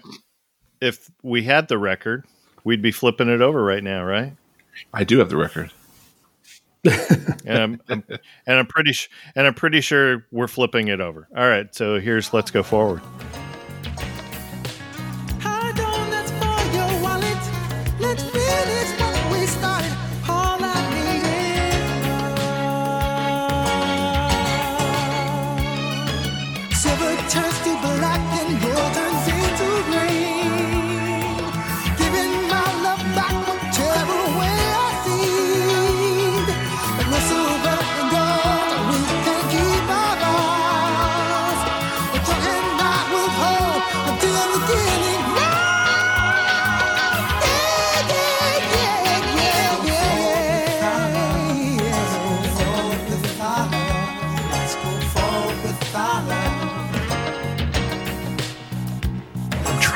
Remember why it's been probably 15 years since I listened to this record.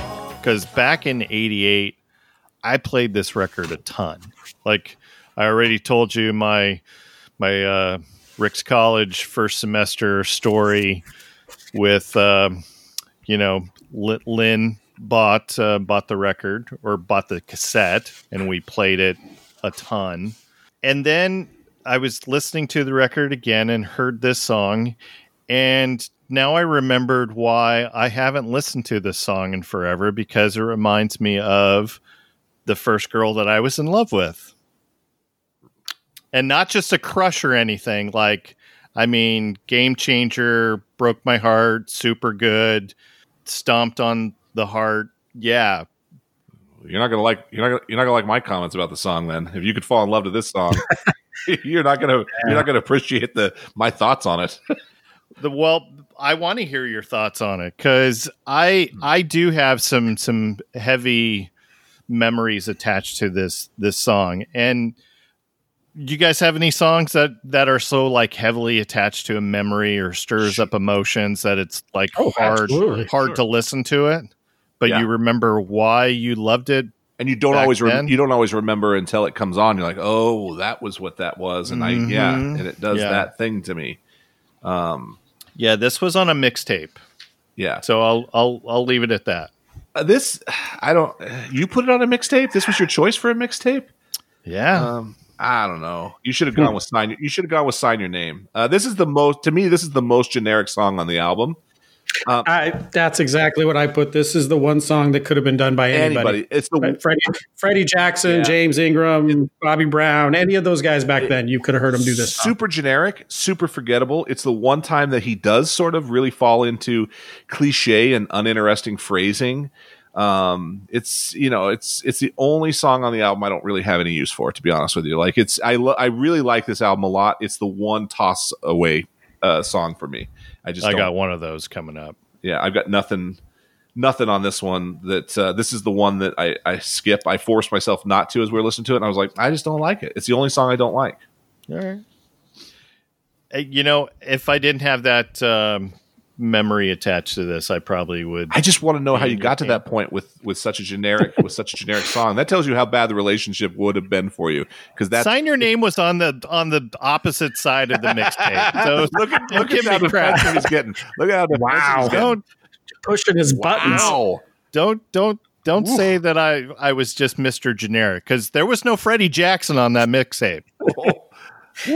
Good day, sir. I say good day. Get off my lawn. oh, Oh, man. All right. I think we, I think we've captured it enough. Pretty much. Right. Pretty much. Yeah. You All fell right. in love with this song. I thought it was a turd. Right.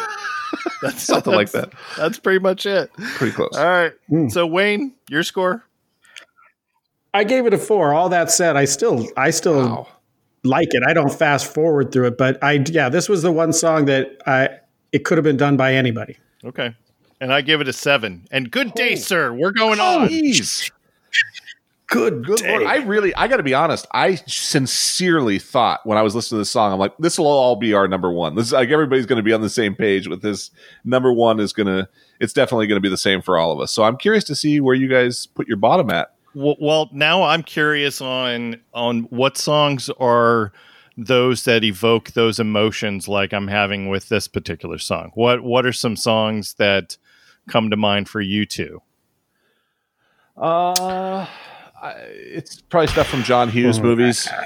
I think I feel like I fell in love to John Hughes movies. Um, you know, Yeah, that's one of those things where you, you almost, you can't really make a list. It's when you hear them, you're like, oh, That's exactly. Turn somebody stop. Right. Let's turn this off. I my heart just broke just hearing the first three bars of this song. Please yeah, I totally agree with you. I don't remember them because I've blocked them out. Um, the same way you probably wouldn't have remembered that this was a song until you started listening Uh-huh. to it. Exactly. Um, it's probably there's probably psychedelic furs song in there. Um, there's like I said, it's probably uh, it's probably John Hughes soundtracks that uh, would have done Okay. it to me more often than not. Maybe a little uh, Depeche Mode. Yeah, I'm trying I'm trying to remember time frame of when you got your heart stomped on pretty good. That would have been Back in big- Ah, 92, the big time would have been around. 93, Actually, would have no, it would have 93. been- Nah, it, first time it really hardcore happened would have been actually closer to 90, 91. That's Okay. the, that was the big one. Uh, you know, the moving away to Ger- the, the the moving away to Oh. Germany. Yeah. Yeah. And and Okay. kissing Adam Richards before she left and uh yeah, that was that Stupid time Adam for me. Richards. Stupid Adam Richards. Gosh, I hated that Bitches. guy for a long time. Uh for probably no good reason. Uh, but Right. yeah, so that those, those would have definitely. Oh, uh, I can tell you one of the song. Um, Only you, Yaz. That was a big one. oh. That, that ouch. yeah, that was one. I now now as soon as I started to think about it, that's high up the list. That I I love that song, but gosh, when I think about it, it's still. I guess because I'm so I'm so I'm so happy now that it doesn't matter as much. Um, Yeah. uh, so I can still listen to that song, but it quickly takes me back because that was uh, that was one that uh, she would have introduced me to. Yeah. How about you, Wayne? Um, I can think of a half a dozen Guns N' Roses songs, probably. Um, but yeah, I'm not gonna. It's one of those things where It's yeah, hard when they ruin your favorites for you. and they do it on. Yeah, I think they do it on purpose. I believe that they're probably playing them in the background. Uh, yeah, I, I, it's one of those things where I would have to it, I, if if I heard it, I would be like, oh, this is one of them. But it's like he said, you block it out. You try to you try to keep them keep them at bay. Yeah. I can tell you another song that's kind of ruined for me, but it was my own doing. Uh, it's "You're the Inspiration." Uh, that was uh, it was one of those when I was going I was going to church dances at the time, and I I kind of would allow a lot of girls to think that that was our song, and then eventually you end up at church dances with multiple people looking to dance with you on that song. And it just Uh. became it just became awkward, and they're like, "Why did you dance with someone else on our song?" I'm like, "I think I've said that to too many people." Um, Yeah, you're the inspiration is a total one for me. oh my gosh, oh, yeah, I can't stand that song. Yeah. David Foster Chicago just makes me want to just vomit. Oh, I loved that song. I loved it. You- I'll tell you and I'll tell you one other song that got ruined for me because of uh you know a female. So the untitled song on REM's Green, like the the the song at the end of end of the the tape. Well, it was a tape for, Yep. for me, but um, that was on a that was on another mixtape, and that was kind of like our song. And um, now every time I hear it, I just think of Psycho Host Beast. So Oh man. Ouch. Uh, shout out to Psycho Hose Beast if she's listening. Uh, she's not. She's No, not. okay. So no, no. the Untitled. I'm I'm playing it now so I can. Oh yeah, yeah. I know what you're talking about. Yeah, you know the song. It's great. It's a great song. Like I, I, The I song is I- here. yeah, Yeah. it, yeah. It's it's it's a good song, and but it just conjures up the memory. So I just Yep. don't. I Yeah. just don't do it. Yeah, that's Oh. that's that's only you. Yes, that's me. That's probably the one that does it more than any. Yeah. All right. We have totally gone off. Let's go forward. Let's go forward with rain.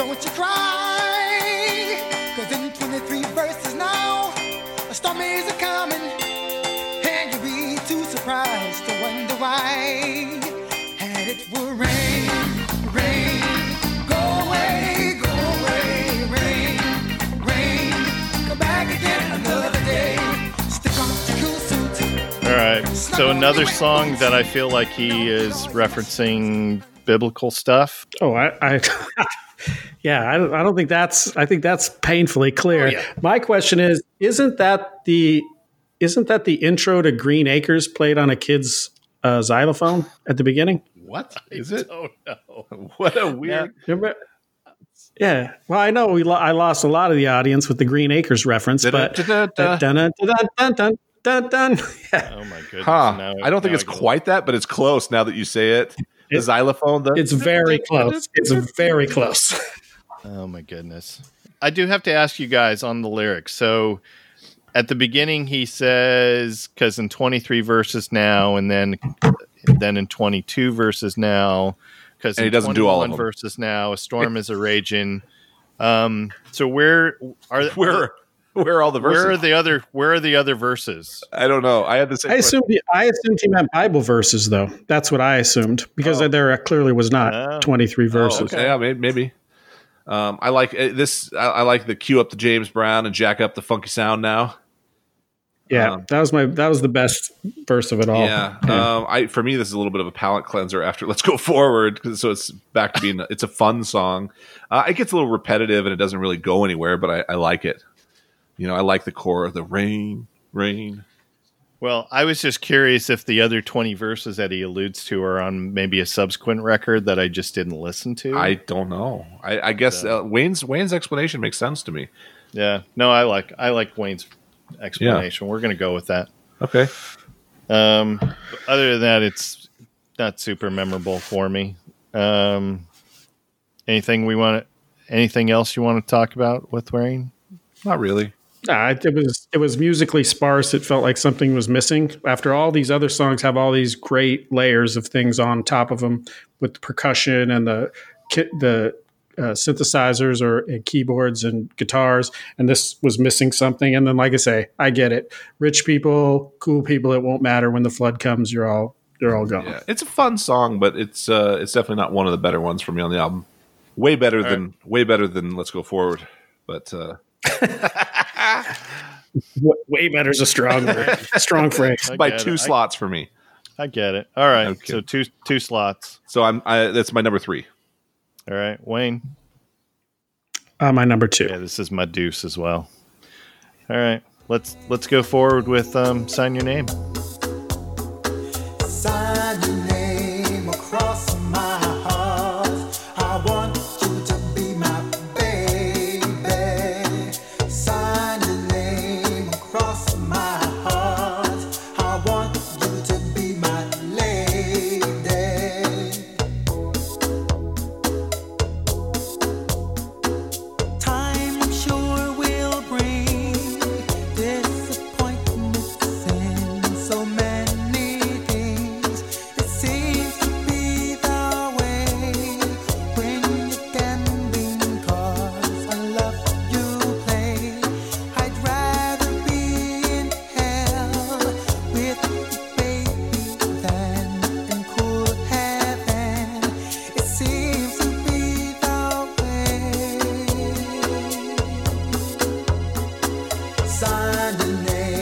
Going back to the whole songs associated with memories, I can't hear the song without thinking of that disastrous first semester at Ricks College in winter of 1988. You need to So- go to therapy. Um, you want you want to know what my therapy is for that semester? Actually, not not that semester. First semester of BYU. The therapy is coming in the form of me writing a book about it. Yeah, yeah. So there you go. Th- this song is sexy, man. This is a baby making song for sure. You put it up there with some Luther Vandross or Barry White. It's just it's just poetry dripping with seduction to me. Uh, slowly we make love and the earth rotates to our dictates. That's it's so good, man. And then it shifts gears into the shooty shooty shooty wop wop. That's great. That's great. Uh, yeah, my yeah, my underwear don't stay dry through this one. You said dictate. Um, Uh, yeah, sorry, couldn't couldn't couldn't resist that. yeah, I, I just this is a baby making song. I love it. Is it is it the is it the beat? Yep. Is it the okay? Yeah. Yeah, So the voice. He's got such a sultry voice in Super, this one. super hypnotic. Oh, just yeah. all right. yeah. So my question on this is I, I got a semi now. Yeah, just where where where the percussion is so I feel like the percussion is really out in front on this song. Like that's that Oh yeah, absolutely. so so what came first? Kokomo or this song? mm, no, the, you know who- you're not. You're missing. You're missing who this really. The vibe you're really getting is "Smooth Operator" by Oh, yeah, yeah. Yeah, for Mm, sure. Okay. that's Yeah. that's someone who Yeah, could have this is covered this. right- Yeah, that that that the percussion and the way he un, his understated kind of vocals, it totally it has a very Sade kind of vibe to it. Uh, but yeah, I agree with Jeff. This is a super sexy song, and when it came out, this was my favorite song on the record.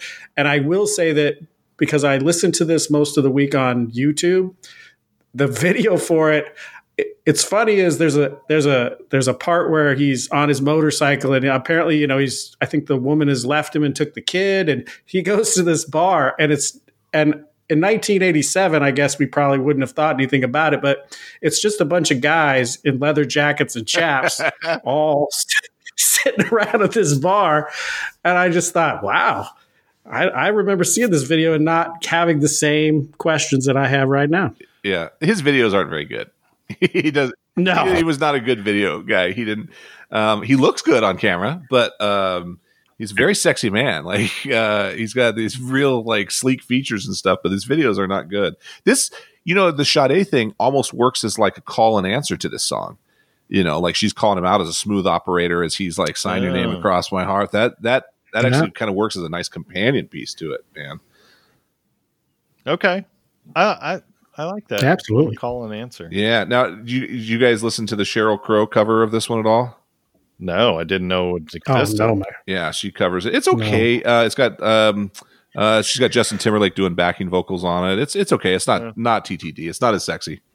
Yeah. It's it's. I don't know if I'm supposed to say that his turns me on more than hers, but uh, it does. Hundred percent. It's yeah, you know what? The truth is the truth. It's It's, the okay. truth. This is a safe place, You know what? I don't. I'm not into lying anymore, man. I'm just calling it like it is. I'm just. Yeah. Uh, Me neither. Yeah. I don't got time for we it. We did a whole episode about our man crushes. Did it never aired because I think We got yeah, I went too far. I thought I, I got a little. I shared too much. I think. Did it include Dave Grohl? no we we we did we did an episode about man crushes as a guest spot for Rock in the Suburbs. So they they wanted some some some guest episodes, and so we did two of them.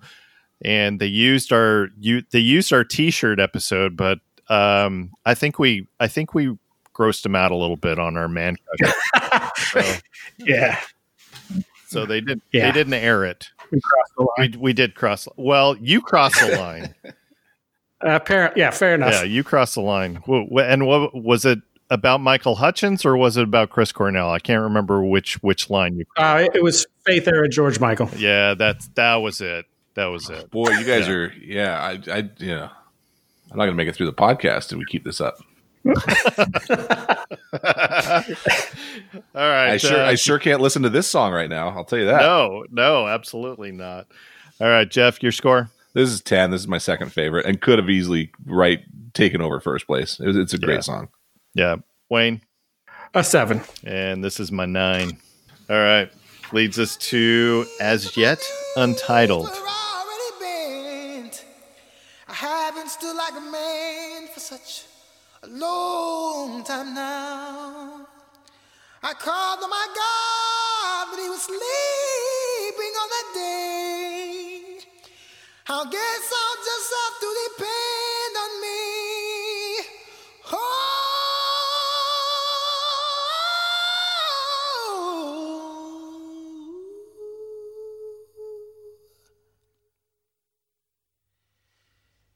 Shall I tell my children if they ask of me? Did I surrender for my right to be? And now that it's been 30 years since he put this out, does he have a title yet? I, I had the same question. Anyways, I so I'm just going to throw this out here and then Jeff can go on a long diatribe. So I fast forwarded this song um back then and I will say for the sake of doing a thorough analysis and to be fair, I listened to it once during my revisits for this episode and then I have fast forwarded it since then. Oh, I don't get it, man. I don't to, get it. to to to quote an 80s movie i listened to it once It- once This is a this song is. do you guys know what i'm quoting. Once that's uh what Uh, movie am i quoting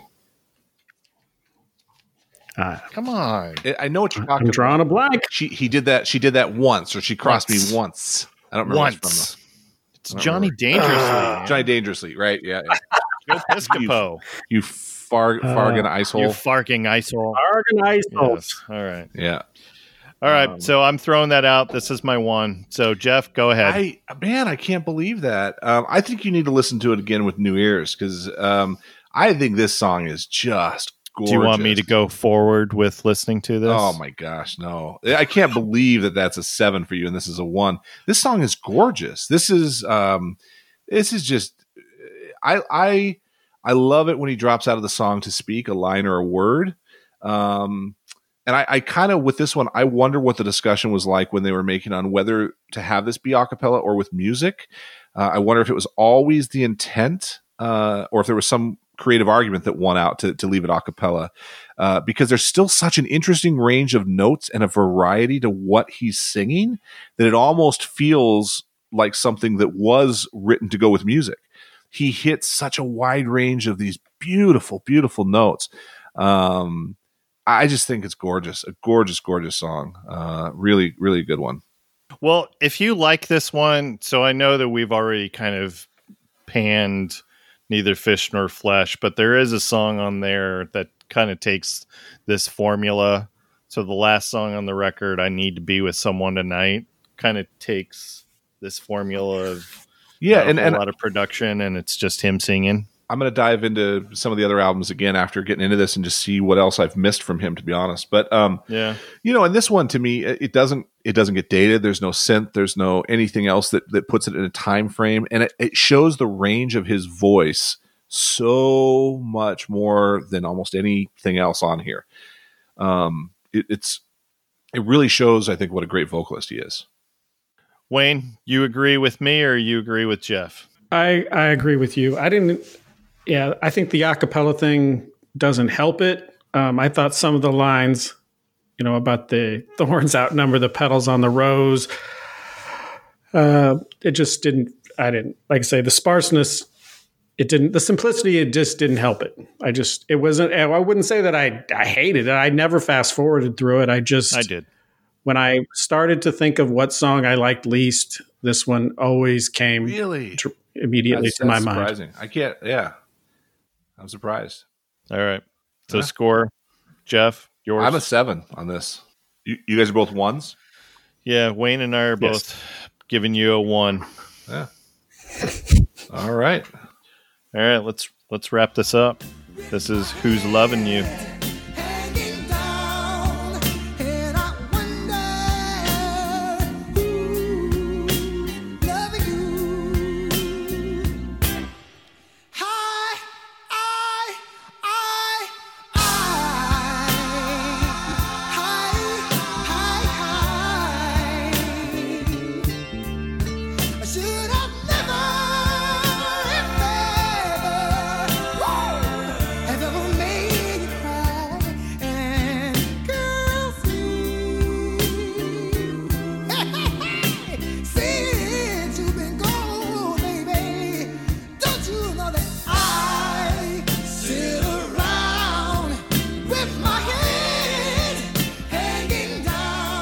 Sure before, let me tell you, this is a Smokey Robinson cover.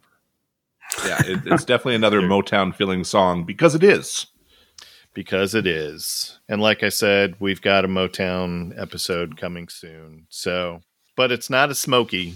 It's not a Smokey record. It is a Marvin Gaye record. That one. Um, I I do love this song as a as a as a closer. I don't.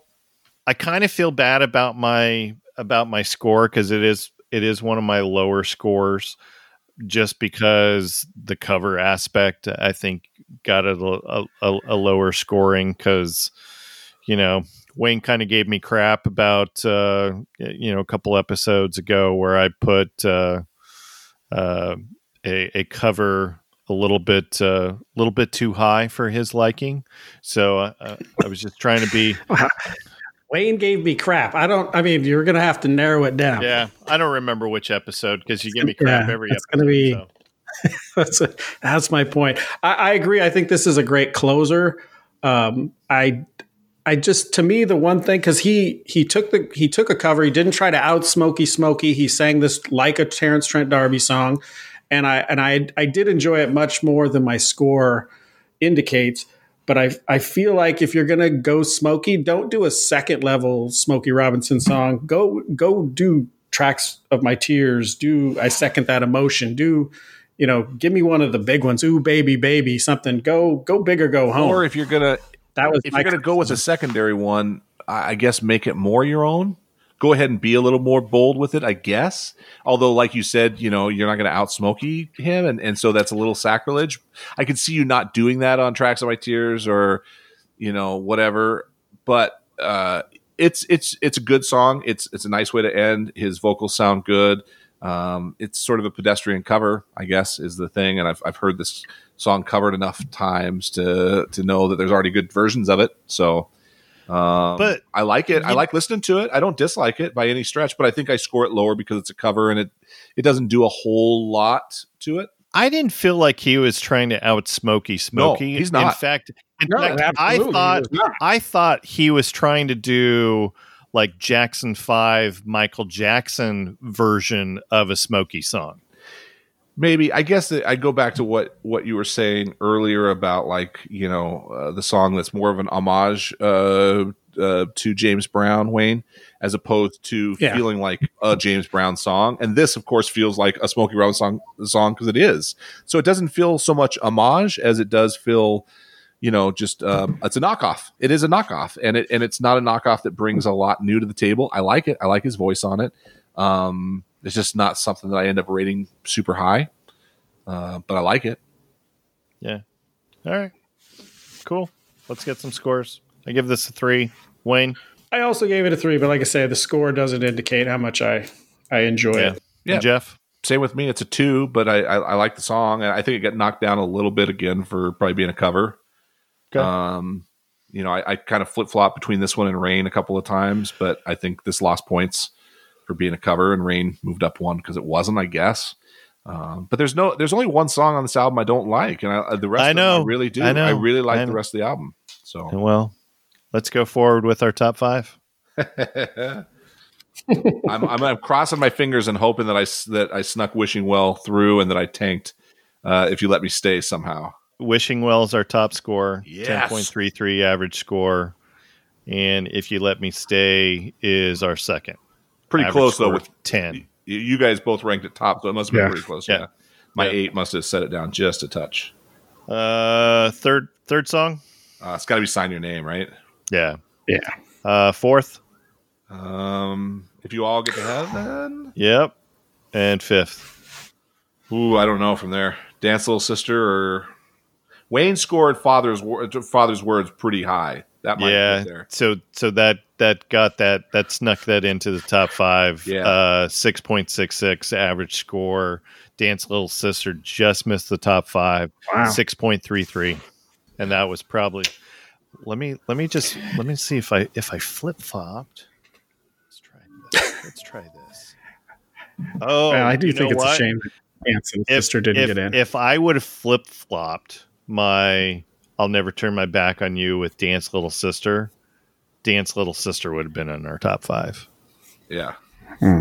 So Woulda, shoulda, coulda. yeah. And our our least favorite song would have been what? Rain. Least favorite song was Rain, two point three three. Yeah. Now let's see if I would have if I would have done I like he's playing uh, math game. if I if I will This is- this is- the math game. Oh, this is so compelling for listeners right now to hear you entering things into a spreadsheet. Listen to him spreadsheet this. What if I? What if I so Oh, so- they're so sitting on the they're sitting on the edge of their seats right now, I- Ben. Absolutely. All right, I'll shut up and let's move on. All right, Jeff, what do you got to plug right now? Um, you know, I've got uh, so I've got stuff mostly in the new year at this point. I'm, I've got a uh, Valentine's Day weekend. I'm at uh, um, uh, Pechanga Casino in Temecula, um, and then I've got a week in Vegas in. Um, uh, I've got a week in Reno in early March and a week in Vegas in um, uh, towards the end of April. So those are the big ones right now. But You opening for somebody? um, I will be featuring. I don't know for who. Okay. But I'll be featuring those weeks. So that's the like 25, 30 minute slot. Yeah.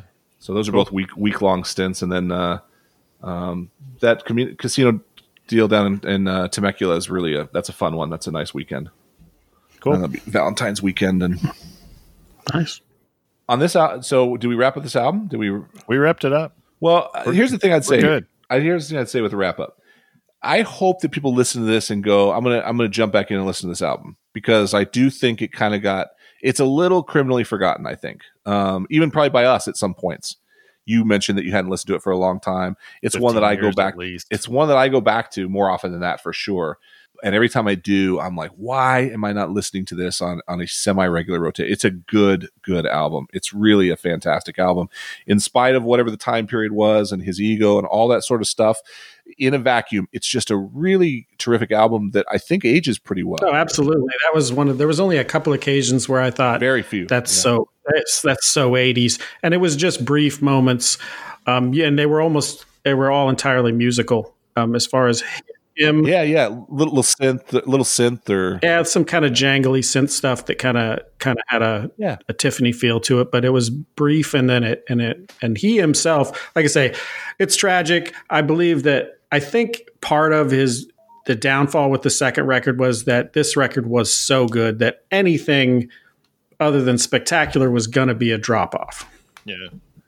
Well, you, you guys have talked about the uh, the great debut albums. This is Good one. man. This is up there. Yeah, this absolutely. is a this is a really conversation, outstanding debut album. Yeah, and I think it.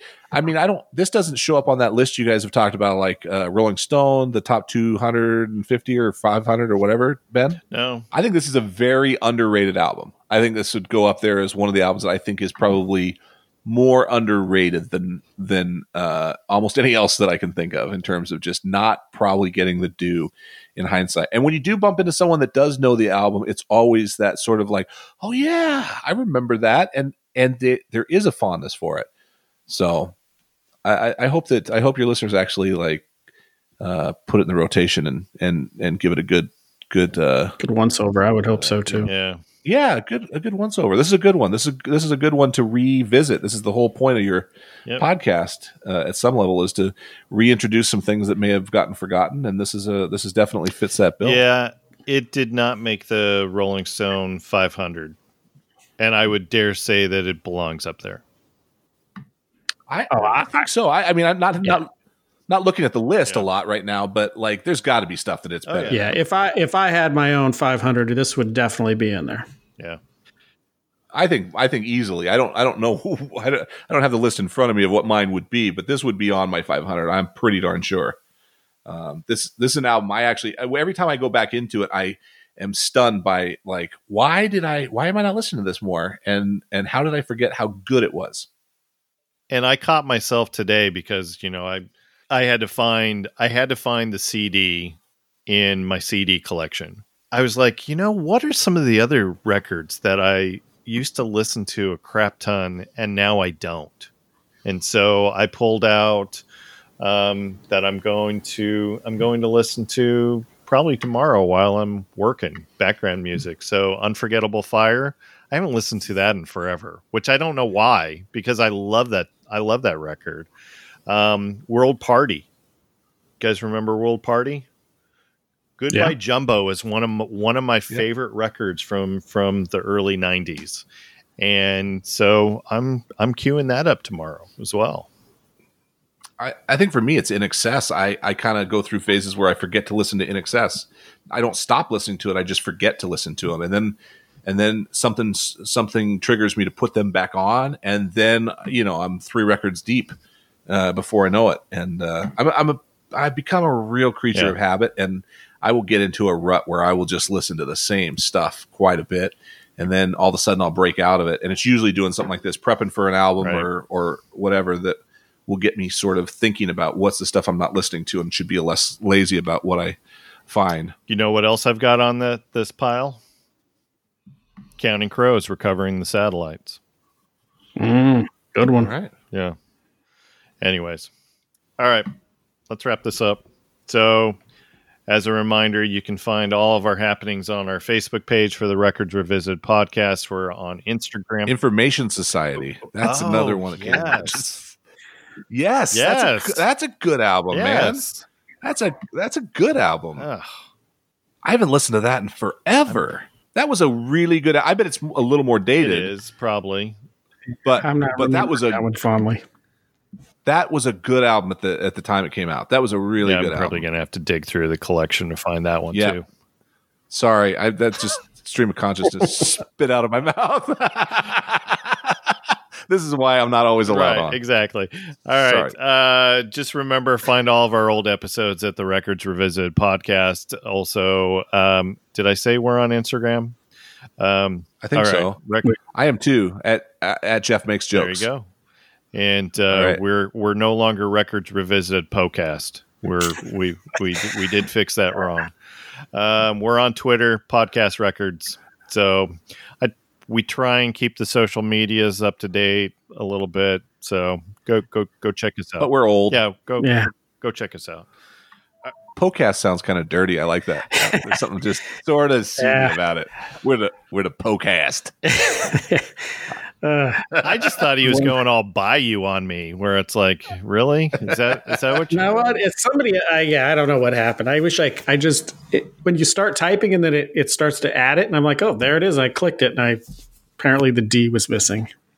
Yeah. I- Yeah. Hey, hey, you know you got to be careful of the D's missing. That's right. No, you yeah, there's to- some cold mornings. Some cold mornings. I've experienced that, but uh, yeah. yeah, you, you Well, like where? Where's the D? You just, you just that was the question I was asking. Where's the D?